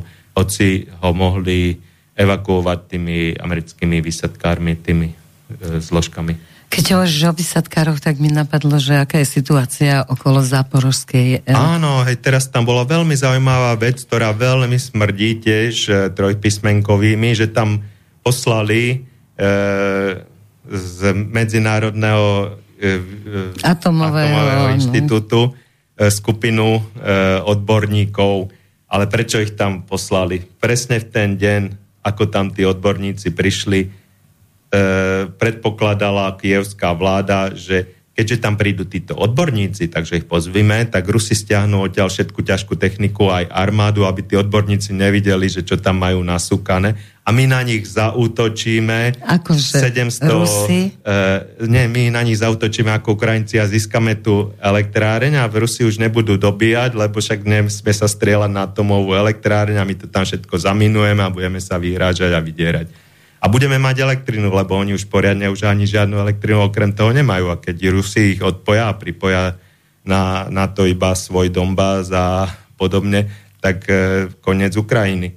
Už nebudú ani svietiť. Mhm. No a, A no sa a stalo sa to, že tento plán, ktorý veľmi smrdí teda tiež zahraničnými službami a ktoré e, je v rámci ich taktiky, že tisíc rezov. To, Tisíc, aby som e, e, vysvetlil, že vlastne ukrajinskí, e, ukrajinskí funkcionári vysvetľujú, že e, my nemáme na to, aby sme potlačili ten front na, to, na tej dĺžke 1500 km, na ktorej sa rozprestiera, ale máme na to, že budeme robiť krátke vývoje na rôznych miestach a donútime Rusov manévrovať a premiestňovať techniku na tie miesta. Takže, Čiže ten rez bude vždy jedna akcia. Hej, že tento rez mal byť taký, že 700 elitných vysadkárov e, sa e, vylodilo tam a e, prepadne tú jadrovú elektráreň v čase, keď tam bude medzinárodná skupina expertov a v čase, keď tam nebudú Rusi, lebo sa stiahnu, aby ich tam tí experti nevideli. No dokonalý a zaminujeme to a potom sa budeme im vyrážať, že vyhodíme palivo a čo ja viem, nebudú na nás môcť útočiť, lebo na elektrárne sa nemôže útočiť jadrovú a podobne. Budeme mať vlastne ďalší štít. No ale stala sa hlúpa vec, e, ktorý, kvôli ktorém je dosť veľký poprask na Ukrajine. E, Vlastne obvinujú sa, že kto to Rusom vykecal, ale ono to nemusel Jej, ani zradca. ani Rusom nikto vykecať, lebo stalo sa to, že na úplne inú akciu išla eskadra ruských e, bojových helikoptér e, s raketami riadenými a náhodne si všimla, že sa tam vyloďujú e, pred tým lesom vlastne Ukrajinci a tak naraz za pár minút bolo 700 mŕtvych elitných ukrajinských vojakov. Žiaľ, je mi ľúto tých mladých chlapcov. Mŕtvych a rozmetaných, takže skončilo to veľkým fiaskom. Aj, tak. aj. No ale zachránilo to, v podstate zachránilo to svet aj. No, Lebo nikto nevie, ako by pokračovali nevie, no, Rusi by určite neutočili na jadrové elektrárne, no oni neutočia na jadrové, lebo by si zamorili svoj milovaný Donbass na ktorom nechcú nič zbúrať, ani, ani jeden človek, čižika tam nechcú zabiť, alebo sú to ich ľudia. No ale Zelenský svoj... je blázon, takže z jeho takže strany by sa tam mohlo bola by to silná karta, keby v ten deň to tí Ukrajinci dobili. Ale hovorím, myslím si, že skôr náhoda ako prezradenie plánu a vlastne táto ukrajinská ofenzíva, čo momentálne e, v Mikolajevskej oblasti, a už nie v Mikolajevskej, už sa hovorí iba o Chersonskej, prebieha, tak e, vydatne plní nemocnice a márnice Ukrajiny. E, dostupné sú rôzne rozhovory a vyhlásenia, treba aj s ukrajinským e, doktorom, že týždeň predtým nám upozor, upozornili, že bude nejaká ofenzia, ale toľko mŕtvych a ranených sme fakt nečakali. Takže denne je to okolo 600 mŕtvych Ukrajincov, žiaľ, žiaľ. Oj, oj. Akože je mi ľúto, lebo sú obetované iba kvôli tomu, aby Zelenský mohol ukázať, že áno, že po pol roku víťazného ustupovania sme aj my urobili nejakú ofenzívu. Ale útočiť so 6 tisíc ľuďmi na zoskupenie vojsk, ktoré má 35 tisíc ľudí a 10 násobne viac techniky, je čistá samovražda. Čistá samovražda. No ale nutie ho do toho západ, lebo mne sa zdá, že oni ho už pomaly začínajú mať plné zuby. No teraz som pozrela nejaký ten jeho nočný prejav, asi dva dní starý, ktorý, kde tam vykrikoval, že Rusi, utekajte, utekajte, vyženieme vás do posledného. Ako, čo mu dáva vôbec ako ty si tie pomery povedal úplne jasne. Čiže len troška človek pri minimálnom rozume musí pochopiť. A ešte Putin teraz povoláva ďalších nejakých 130-140 tisíc vojakov, tak ako e, čo tomu Zelenskému? Ako tak ho držia zo západu, alebo je tak svetovaný, Aj, alebo vlastne, čo? E, Zelenský je teraz obklopený momentálne už iba 600 ľuďmi e, z Británie a z USA a je tam asi okolo neho iba 5 ľudí, čo ovládá ten novozniknutý jazyk, tú ukrajinčinu, čo hovoria pre média. Takže on sa z tohto zovretia už nemôže vyslobodiť a vlastne musí slúžiť, lebo on, keby niečo chcel urobiť, tak uh, ho vlastne to jeho okolie rýchlo umlčí. To, že je závislé na drogách, to je jasné. O tom povedal trebárs aj uh, ruský politik vtip, že že ak vám bude niekto volať e, a bude nafetovaný a bude chcieť zbranie, tak nedvíhajte. Takže... No dobré, ale tie zbranie sú naozaj už po celom svete a momentálne znova urobili tú druhú akciu, že rozdali vlastne no, samopaly už len teraz. Predtým rozdávali akéko, akékoľvek zbranie, kto mal záujem a teraz rozdávajú samopaly. Uh, nemôže to viesť tomu, že zámerne chystajú nejakú takúto partizanskú vojnu, také nejaké Takže divesné to útoky? jasné, že aj pán Nať, náš minister eh, obrany v Prahe sa ponúkol, že bude u nás školiť tých teroristov, rôznych tých diverzantov uh, ukrajinských Takže Češ, Česká republika má veľký problém, lebo nielen, že jej ministerka obrany, podobne ako náš minister obrany, schvalovali smrť e, Darie Duginovej, čiže teroristický čin, tak e, vyskytol sa teraz prípad, jasne zdokumentovaný aj na videách, že v Čechách cvičia teroristov ukrajinských, ktorí budú dávať bomby vyrobené v Česku na tých ruských e, voľbách v Dombase e, na tých referendách, treba z Chersonskej oblasti. Čiže keď bude vo volebnej miestnosti najviac ľudí, tak ju odpalia, aby sa ľudia báli zvoliť.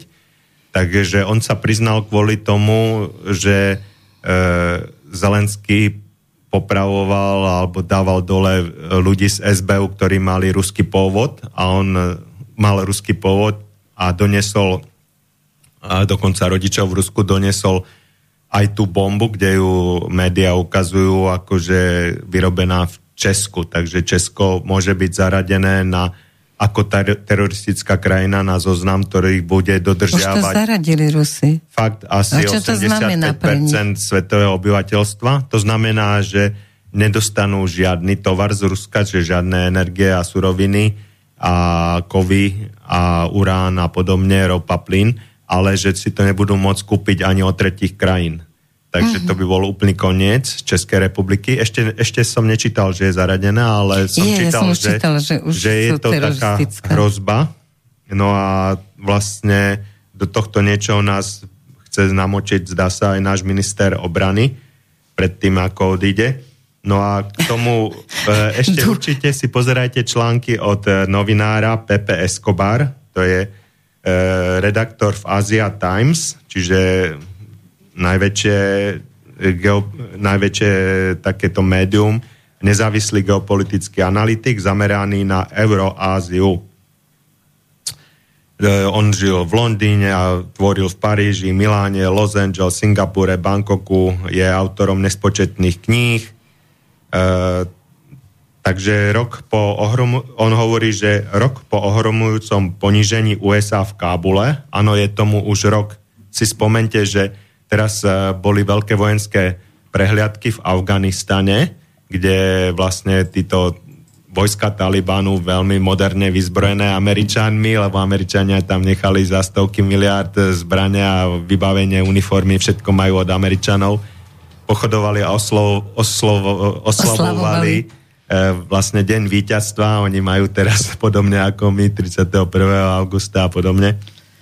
Takže on, Pepe Escobar, rok po ohromujúcom ponížení USA v Kábule na pokraji ďalšej vážnej revolúcie E, na Ukrajine, existuje dôvod domnievať sa, že Moskva je opatrná voči Washingtonu, ktorý hľadá pomoc vo forme afganizácie Ukrajiny. Takže pojem afganizácia Ukrajiny.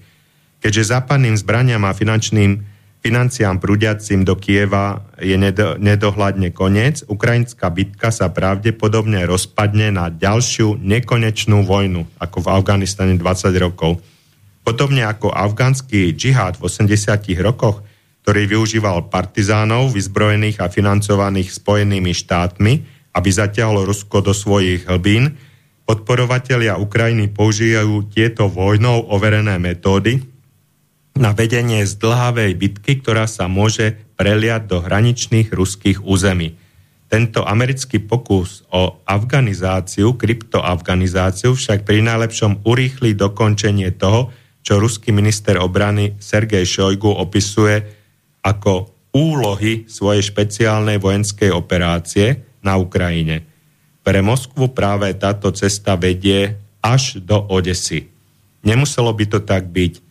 Až do nedávneho atentátu na Dariu Duginovu pred bránami Moskvy bolo boisko na Ukrajine v skutočnosti v procese syrizácie, čiže ako v Sýrii.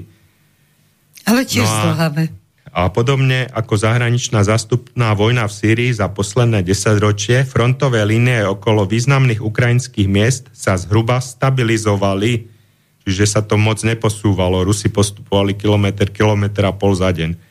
Kiev, ktorý prehral na väčších bojskách, začal čoraz viac využívať teroristickú taktiku. Čiže Pepe Escobar sám priznáva, že Kiev používa teroristickú taktiku. Žiadna zo strán nedokázala úplne zvládnuť obrovské vojnové divadlo. Ruská armáda sa teda rozhodla ponechať boji minimálne sily v rozpore so stratégiou, ktorá používala v Afganistane v 80 rokoch. Ruská armáda nikdy neurobila vedomé rozhodnutie prerušiť viackanálový tok západných zbraní do Kieva. Metodické ničenie týchto zbraní, keď už budú na ukrajinskom území s veľkým úspechom, je iná vec. To isté platí pre rozbijanie sieti žoldnerov. Moskva si dobre uvedomuje, že akékoľvek vyjednávanie s tými, ktorí vo Washingtone ťahajú nitky a diktujú všetky podmienky bábkam v Bruseli a v Kieve sú zbytočné. Takže bitka musí pokračovať a zničiť to, čo zostalo z Ukrajiny. Rovnako ako zničilo veľkú časť Sýrie. Rozdiel je v tom, že ekonomicky oveľa viac ako v Sýrii sa to, čo zostane z Ukrajiny, ponorí do čiernej prázdnoty. Prebudovať sa bude dať len územie pod ruskou kontrolou a to výrazne zahrňa aj veľkú časť priemyselnej infraštruktúry Ukrajiny. To, čo zostalo, teda tú špinavú Ukrajinu, už bolo aj to už bolo aj tak vydrancované, keďže Monsanto, Cargill a DuPont už vyhrabali 17 miliónov hektárov prvotriednej úrodnej ornej pôdy, viac ako polovicu toho, čo ešte Ukrajina vlastní. No dobré, ale budú mať stále záujem o tú pôdu. Tú pôdu sú neodnesli. Oni si odnesli tú pôdu. Oni ju vyhrávali, vybagrovali a odvezli na loďach preč. Takže... Oni odviezli tú úrodnú krásnu pôdu? To eh, de facto prekladá... A to im dovolil Zelenský a jeho Hej, Zelenský, ktorý sa dostal do úradu tak, že sluboval, že ukončí vojnu na Dombase. No? Že dodrží mier a minské dohody. Takže ten istý Zelenský. Takže vlastne...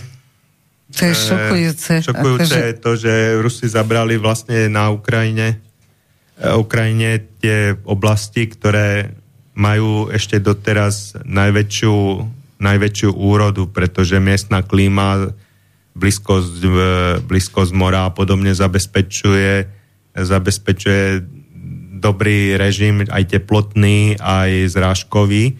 A zabrali oblasti, ktorých bola väčšina priemyselnej výroby a výroba elektrine a atomové elektrárne a bane na uhlie a teraz sa blížia vlastne e, k veľkým náleziskám Krivoj rok e, sú pár kilometrov odtiaľ.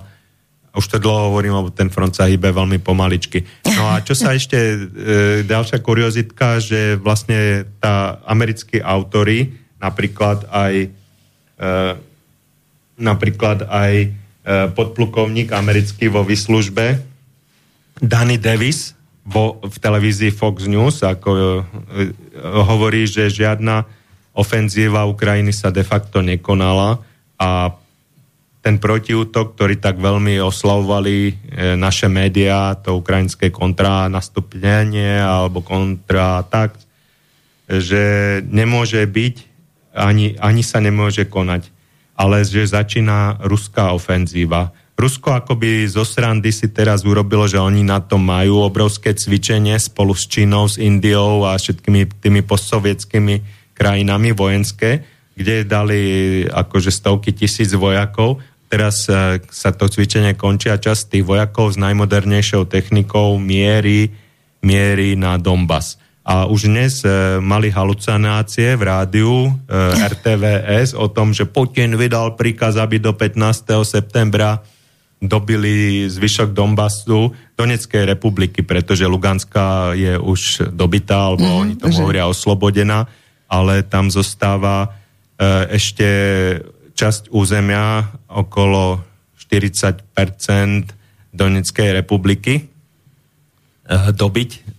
Takže že do 15. septembra som na to pozeral na mapu, že to je nemožné, tak som obvolával ľudí, aj čo, čo vlastne pôsobia na Ukrajine a hovoria, že no ale to vymysleli ruskí, e, ukrajinskí politici a povedali a naše médiá to bezmyšlenkovite prebrali. Žiadne, žiadny taký dôkaz nie ako dávali do huby Rusom, že oni k 9. majú chcú ano. vlastne všetko dobiť, ale Rusi nič také nepovedali, ani sa to nedá nájsť žiadny záznam.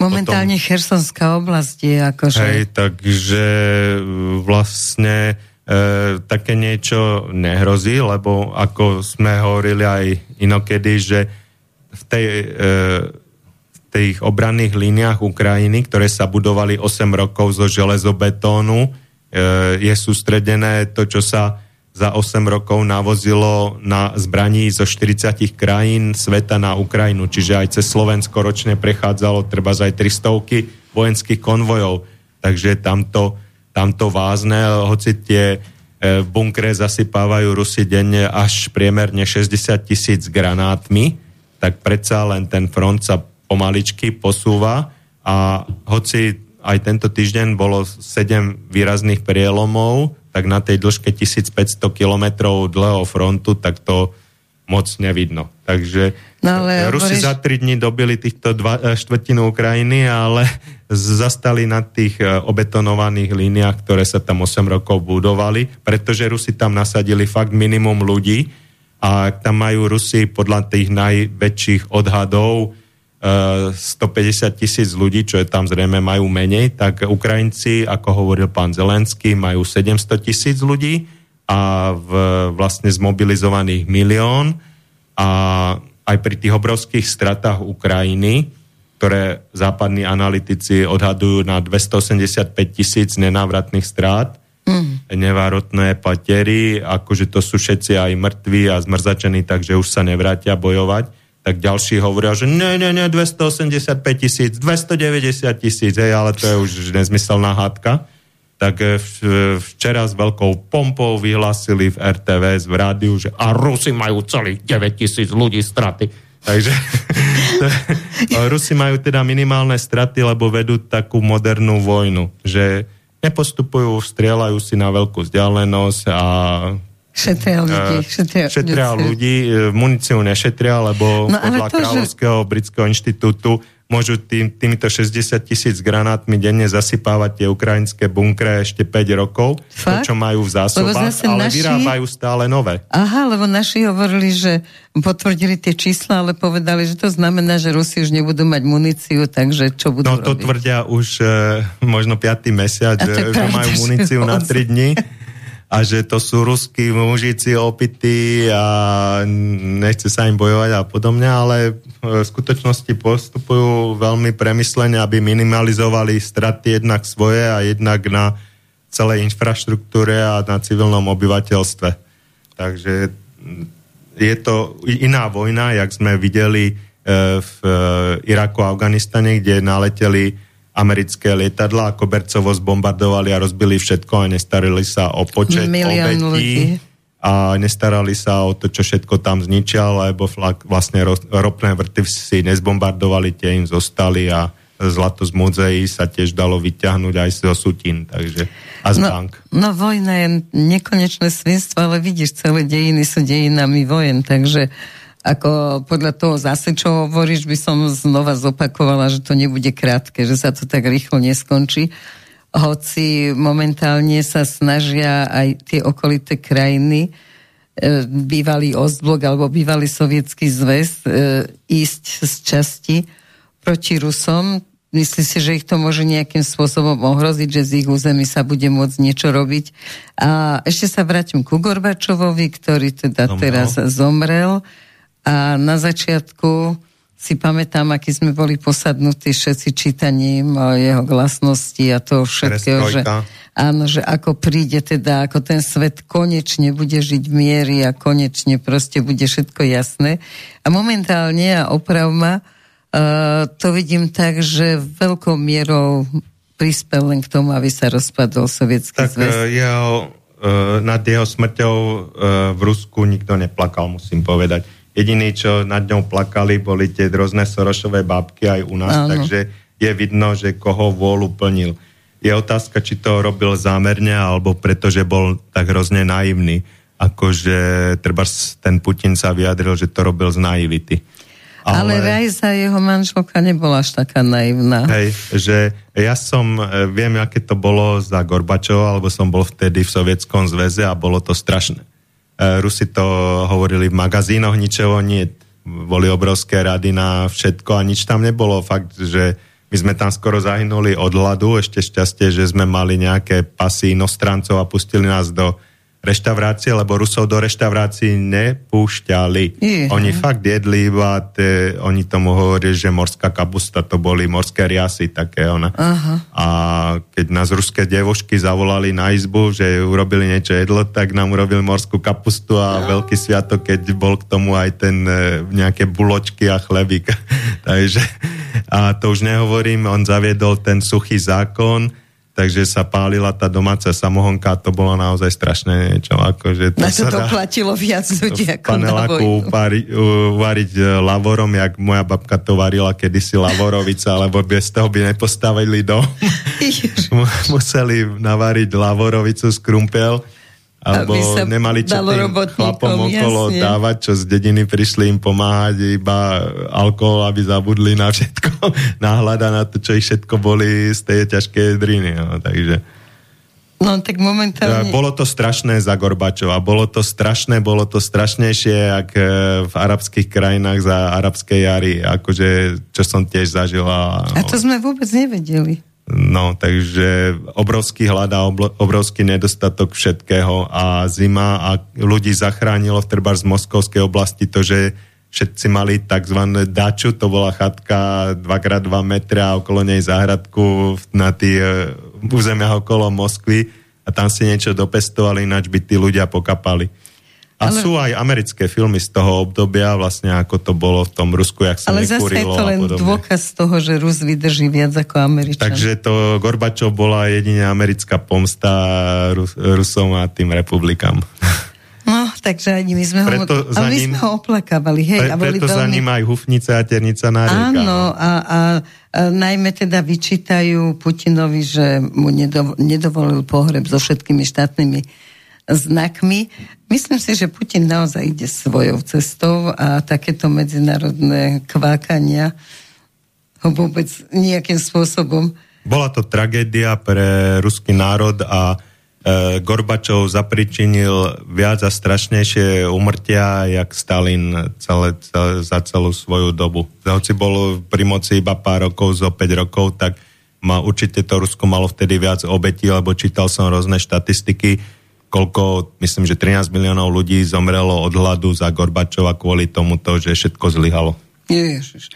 No, myslím si, že ide Putinovi naozaj o to, čo teraz tu nás zase vykrikuje mainstream, že chce obnoviť sovietský zväz a, a proste, že to je jeho cieľ. Máš pocit, tak, že... každý, každý taký, e, každá, ani nie on, ale tie ľudia, čo sú v jeho pozadí, majú ambíciu ale eh, sovietský zväz, že chcú eh, vrátiť. Sovietský zväz ani nie, ale veľkosť Ruska alebo To podobne, áno, ale ja som myslela, že, že u nás kričia, že sovietský zväz, no tak neviem si predstaviť, že by sa chcel vrátiť no, Estonska, alebo eh, Litva, alebo Republiky niekto. jednotlivé v podstate vracajú naspäť spolupráci kvôli tomu, že je to pre nich výhodné že majú odtiaľ lacné suroviny a lacné výrobky a turistov ruských a podobne takže aj keď sa chovajú nepriateľsky, tí ruskí turisti tam sú, e, pozeral som rôzne cestopisy z týchto rôznych postsovietských republik a bolo tam naozaj veľa ruských turistov.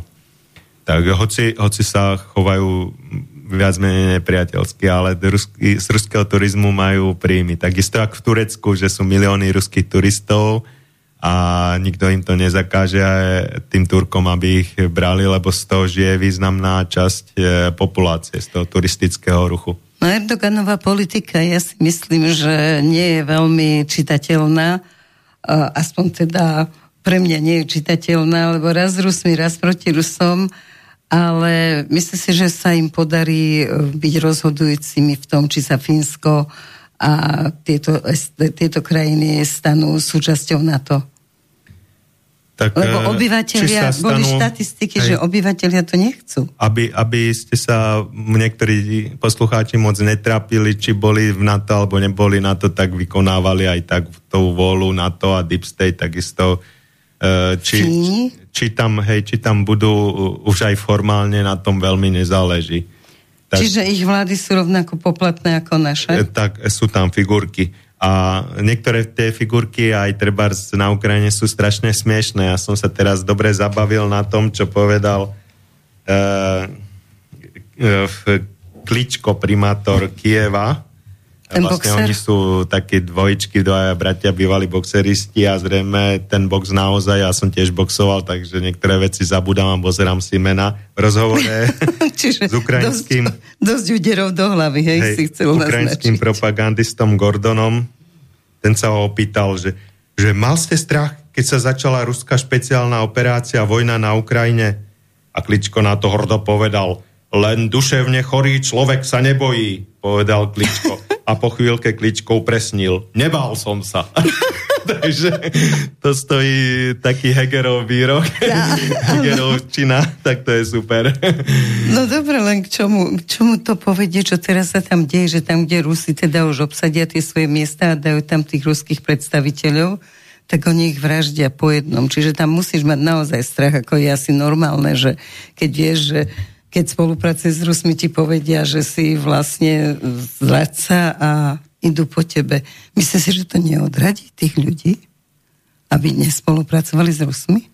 Tak jasne, teraz je veľmi brutálny režim na Ukrajine, čo je vlastne je tam vojna, tak e, v takýchto krajinách býva taký režim a každý náznak opozície je veľmi nemilosrdne likvidovaný. E, ale keď sú to vraždy... Ale uvidíme, uvidíme, ako to bude najbližšiu zimu, lebo tá Ukrajina naozaj nemá žiadny plyn a tam sú tie zimy ob, veľmi tuhé a či začne kradnúť ako 2009 z plynovodu Bratstvo, ten plyn, čo posielajú k nám a do Čech a podobne, tak e, potom to už je už naozaj zlé aj u nás. V tejto súvislosti ešte by som to odľahčil, že čo radia, e, ako sa zohriať v zime u nás, keď vám nepôjde ani elektrina, ani plyn a no, bude povedz. vám zima, že treba ísť do rohu miestnosti, lebo v rohu je 90 stupňov. tak pravý úhol.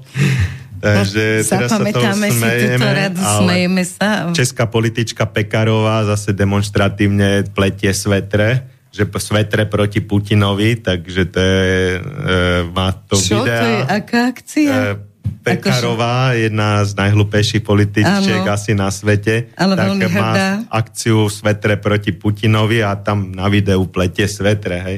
Akože budeme prieť svetre a budeme ich rozdávať, no, ale ktorým bude zima. povedať, že kto nemá s tým skúsenosti, lebo veľa ľudí si to nezažilo, ja som si to zažil, že tie zimy, keď ešte boli kruté, alebo inde keď boli kruté, tak vám, keď vám vypnú kúrenie, tak nepomôže ani sveter. E, vlastne treba aj tu na Bratislave som prespával kedysi v kancelárii a na noc budove vypínali kúrenia. Nebola nejaká extrémna zima, ale to už som zvešával aj závesy, a nespal som celú noc z okena, motal som sa do nich, lebo nejaké svetre vám nepomôžu. Ten vzduch to je jednoducho dýchanie, to je zle, chladný, hej. A uh, mi vysvetlovala jedna pani, že, že oni to majú tak vymyslené, že si kúpili turistický stan a že miestnosti ho budú mať a tam si nadýchajú. Ale to tiež nie je dobré, lebo dvaja ľudia predsa len v tom stane nadýchajú toľko, že to bude celé mokré, to bude na nich kvapkať a podobne. Tie rôzne plesne sa tam môžu plúca množiť a môžu ľahko ochorieť aj takto. Takže... No dobre, čo e, bude? Hrubá perina? Kúrenia, jak na Luníku 9 musí e, fungovať. Treba na Luníku 9 dostali krásne nové byty a e, prvú zimu už zhoreli všetky všetko nábytok a parkety a podobne. Takže No dobre, toto, toto asi nebudeme robiť, ale ja no, neviem. No asi budeme, lebo uh, hovorím, že to je strašné niečo. Spával som treba aj vonku v horách a podobne a no, nedá sa to nazvieť spanie, lebo človek sa prespí radšej cez deň, keď je troška teplo a uh, tú noc uh, vlastne, aj keď máte oheň, tak uh, doporučujem si robiť dva ohne, lebo keď ste k nemu obrátený čelom, ten oheň, tak zo zadu tak zo zadu vám nachladnú obličky. Takže buď dva ohne, jeden ale zadu, druhý spredu. No, jedine, jedine, ale vonku je to ešte horšie, alebo to teplo uniká. No ale ja som objednala peterky, také maličké. Super, ste za 120 eur? Uh-huh. Hej. no. Mám jedny také tiež. No, Výkon vidíš. majú dosť 6-7 kW. No len teraz mi povedz, keď urobím dieru do okna alebo do steny na Radšej komín. do steny, do okna. No, som moc dieru nerobil, to no, tak, je veľmi ťažké urobiť do okna dieru. Tak akú veľkú onu mi to vykúri? No, majú priestor? taký výkon, že 25 metrov kubických, tie malé tvoje peterky podľa reklamy vykúria v pohode a s nimi som vykúril aj celý dom. Čiže bol to tak, dobrý nápad objednať ich, lebo sa mi všetci smejú. Tak trenírkovo, lenže peterky sú jedna vec, druhá vec je komín, hej? A Teraz uhlie? som starý komín e, v, dával frezovať a vložkoval som a, a e, potom zamurovával. Takže e, a ďalšia vec je palivo. No v prípade no, núdza už u núdze spalíte všetko, nábytok, polámete, poskáčete po dverách zo skrine, aby sa zmestilo Fakt do tých... nastane také zúfalstvo? No môže nastať. Ak pôjdu touto svojou baraňou cestou, tak to môže nastať.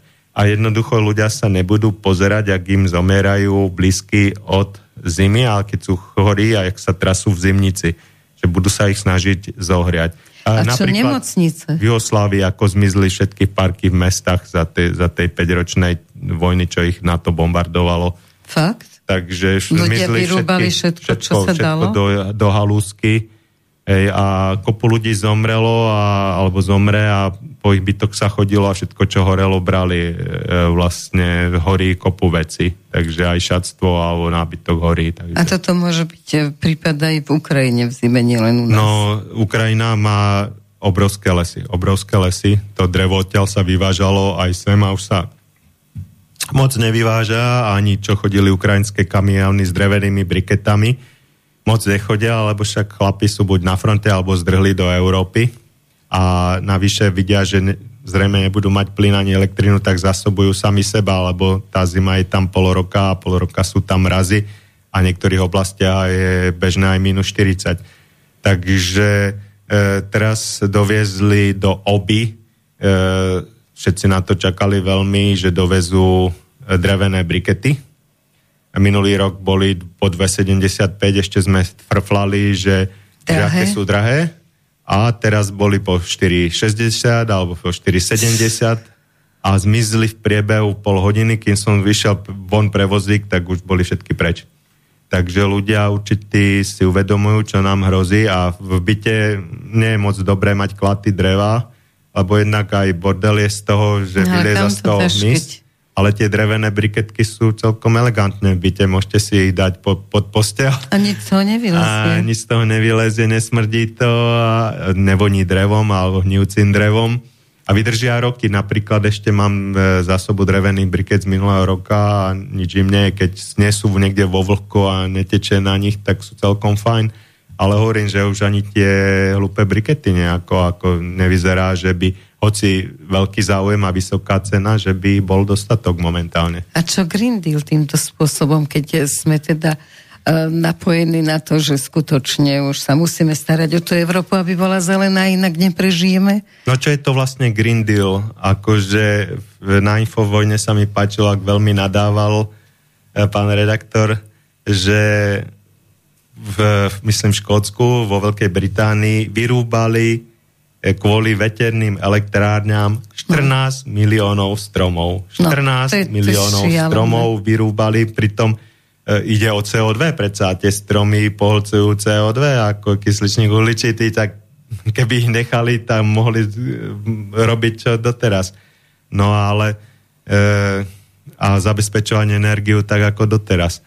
No ale tie elektrárne veterné majú strašný dopad na životné prostredie. Jednak Veď zabíjajú to... ultrazvukom milióny vtákov a jednak, Hmyz, všetko. jednak e, vedci vypočítali, vedci vypočítali, že tie veterné elektrárne, ktoré sú v Nemecku inštalované, sa správajú ako nové pohorie dlhé 300 kilometrov a vysoké stovky metrov, e, lebo odoberá to pohorie z nich, odoberá energiu vetru a ten vietor prináša na Česko a Slovensko od Atlantiku dáž, takže to katastrofálne sucho, ktoré Môže tu je, je spôsobené? spôsobené veterníkmi, ktoré nás obklopujú zo západu Nemecko a z juhu z Rakúsko, lebo teraz jediné dažde môžu prísť zo severu, lebo ten, tie vetry nemajú energiu a nedovlečú sem vodu. vodu. Tak to je šialené. Takže vlastne oni budujú možno aj zámerne z tejto strednej Európy, ktorá má pripadnúť zase geopoliticky počasie Rusku, lebo to je najväčšia veľmoc tu na, čo má zdroje a suroviny a, ľudí odhodlaných, takže budujú tu púšť. A hlavne, no to je výborné, ale hlavne, že hovoria o tom, že musíme našu atomovú energiu, ktorá je špinavá podľa nich, aj keď je zatiaľ oficiálne na listine čistých, Hej Takže mňa potešila tá správa, že Mochovce opäť pracujú. Aj mňa, mňa, hej, ale vlastne oficiálne môžu dodávať, myslím až od januára, teraz budú pol roka bežať v nejakom pokusnom režime, ale verím tomu, pri súčasných cenách energie, že pracujú naplno a že to predávajú že, cez tú burzu, aby mal pán Soros a Gates zase miliardové zisky. Aby ich mohol investovať na naše nové vlády, na naše a nové tváre, skvelých, skvelých do politikov. Nových, do nových vírusov a do nových vakcín. Dajme jednu otázku od posluchača, lebo pomaly už budeme končiť. Marian z Považia sa pýta, zdravím milú pani Eriku i hostia, za Jelcina muselo byť ešte horšie. Ako je to momentálne s Katyňou z ruskej strany?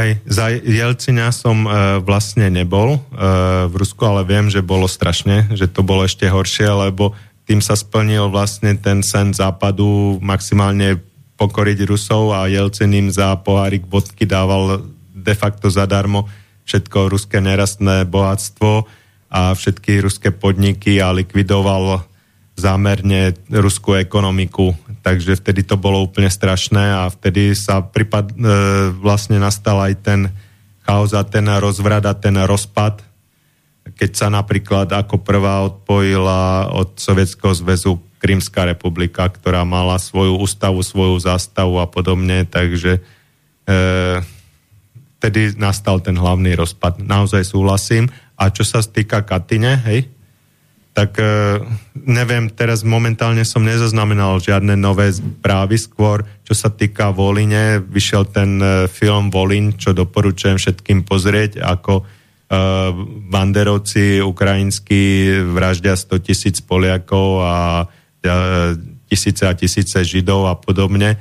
A vlastne sú to tí istí banderovci, ktorí teraz oslavujú a stavajú im sochy. Takže film Voliň, hej, E, s tvrdým I, je to naozaj len pre silné žalúdky. Uh-huh, tak to neviem no, hej, no, veľmi smutný film, ale sú na túto tému aj optimistickejšie filmy a podľa pravdivých udalostí. E, napríklad taký film Odpor, hej, kde hrá Daniel Craig, čo hral toho nového Jamesa Bonda a vlastne hrá tam e, jedného z tých e, bratov, e, ktorým E, ktorí boli vlastne Židia na Ukrajine a ktorým banderovci zavraždili e, rodičov a rodiny a potom v lesoch bojovali ako partizáni proti banderovcov a proti Nemcom.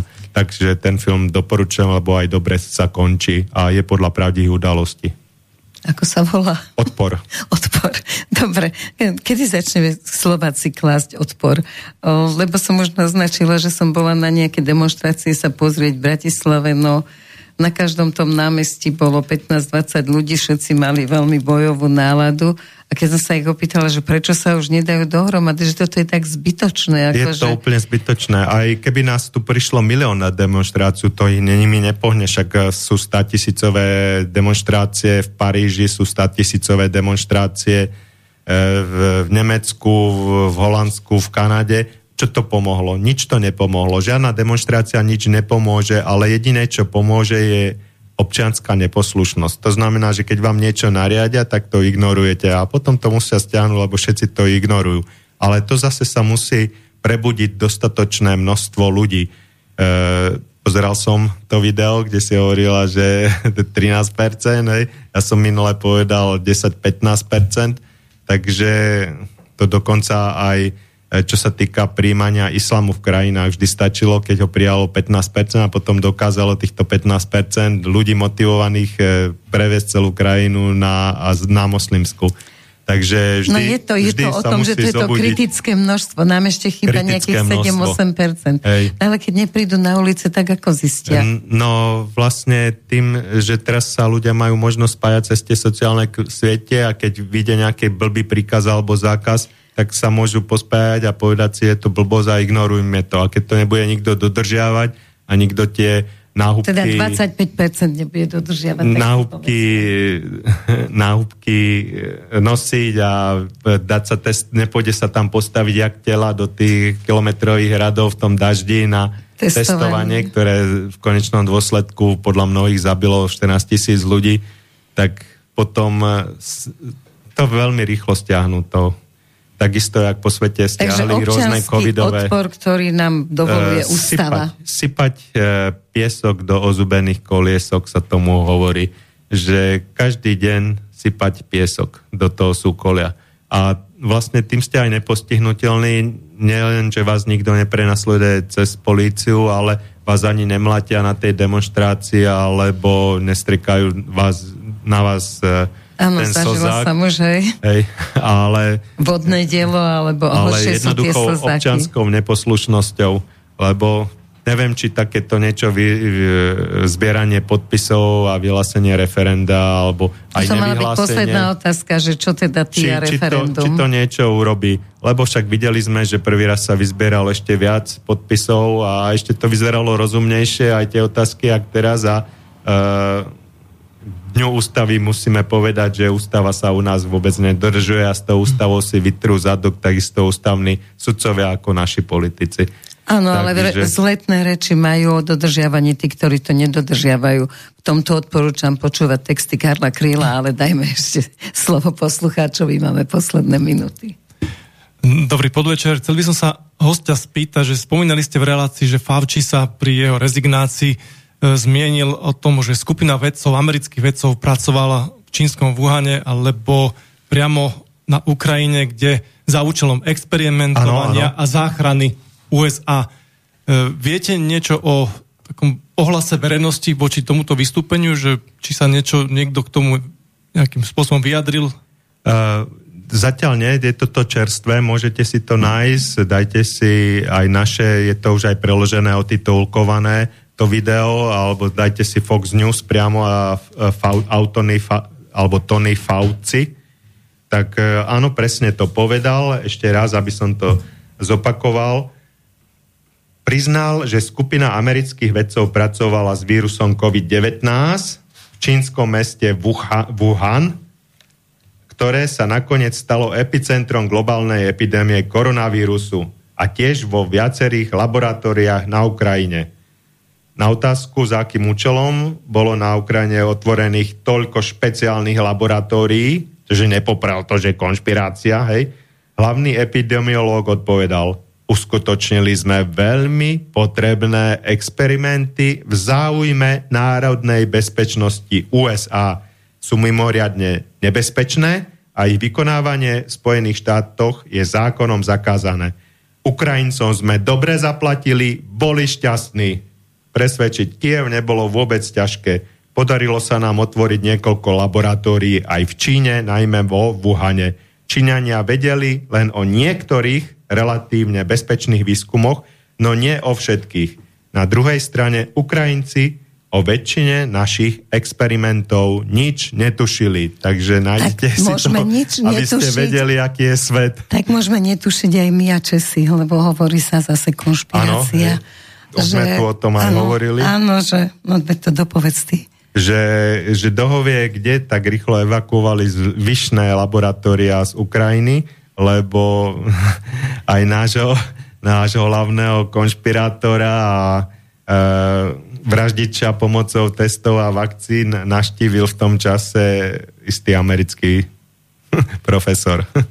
Áno, vysoko postavený tiež. No dobre, takže to boli asi posledné slova, už máme čas iba na pesničku. Ďakujeme vám pekne za pozornosť, želáme, aby ste mali krásny víkend a potom za ním krásny týždeň. Tebe ďakujem veľmi pekne za navštevu štúdiu. Ďakujem, do počutia. Pekný prvý septembrový víkend, do počutia.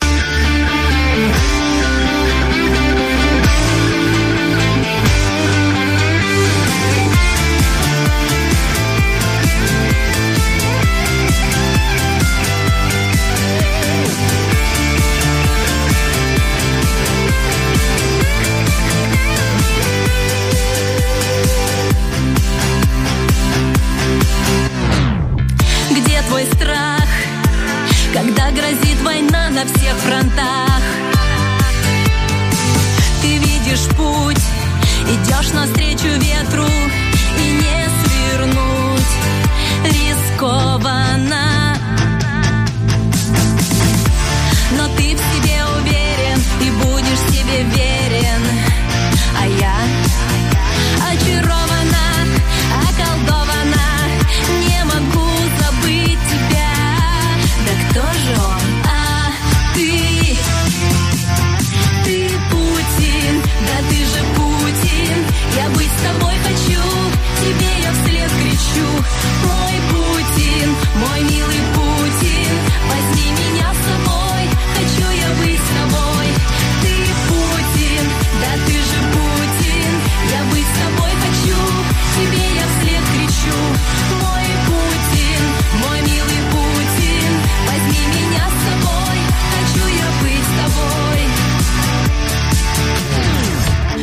твоя. Полна ярких красок и притворных масок. И сквозь дым бросаешь вызов ты И возвращаешь Крым. А вслед за ним свободный от всех уст Ты возродишь союз. А я очарован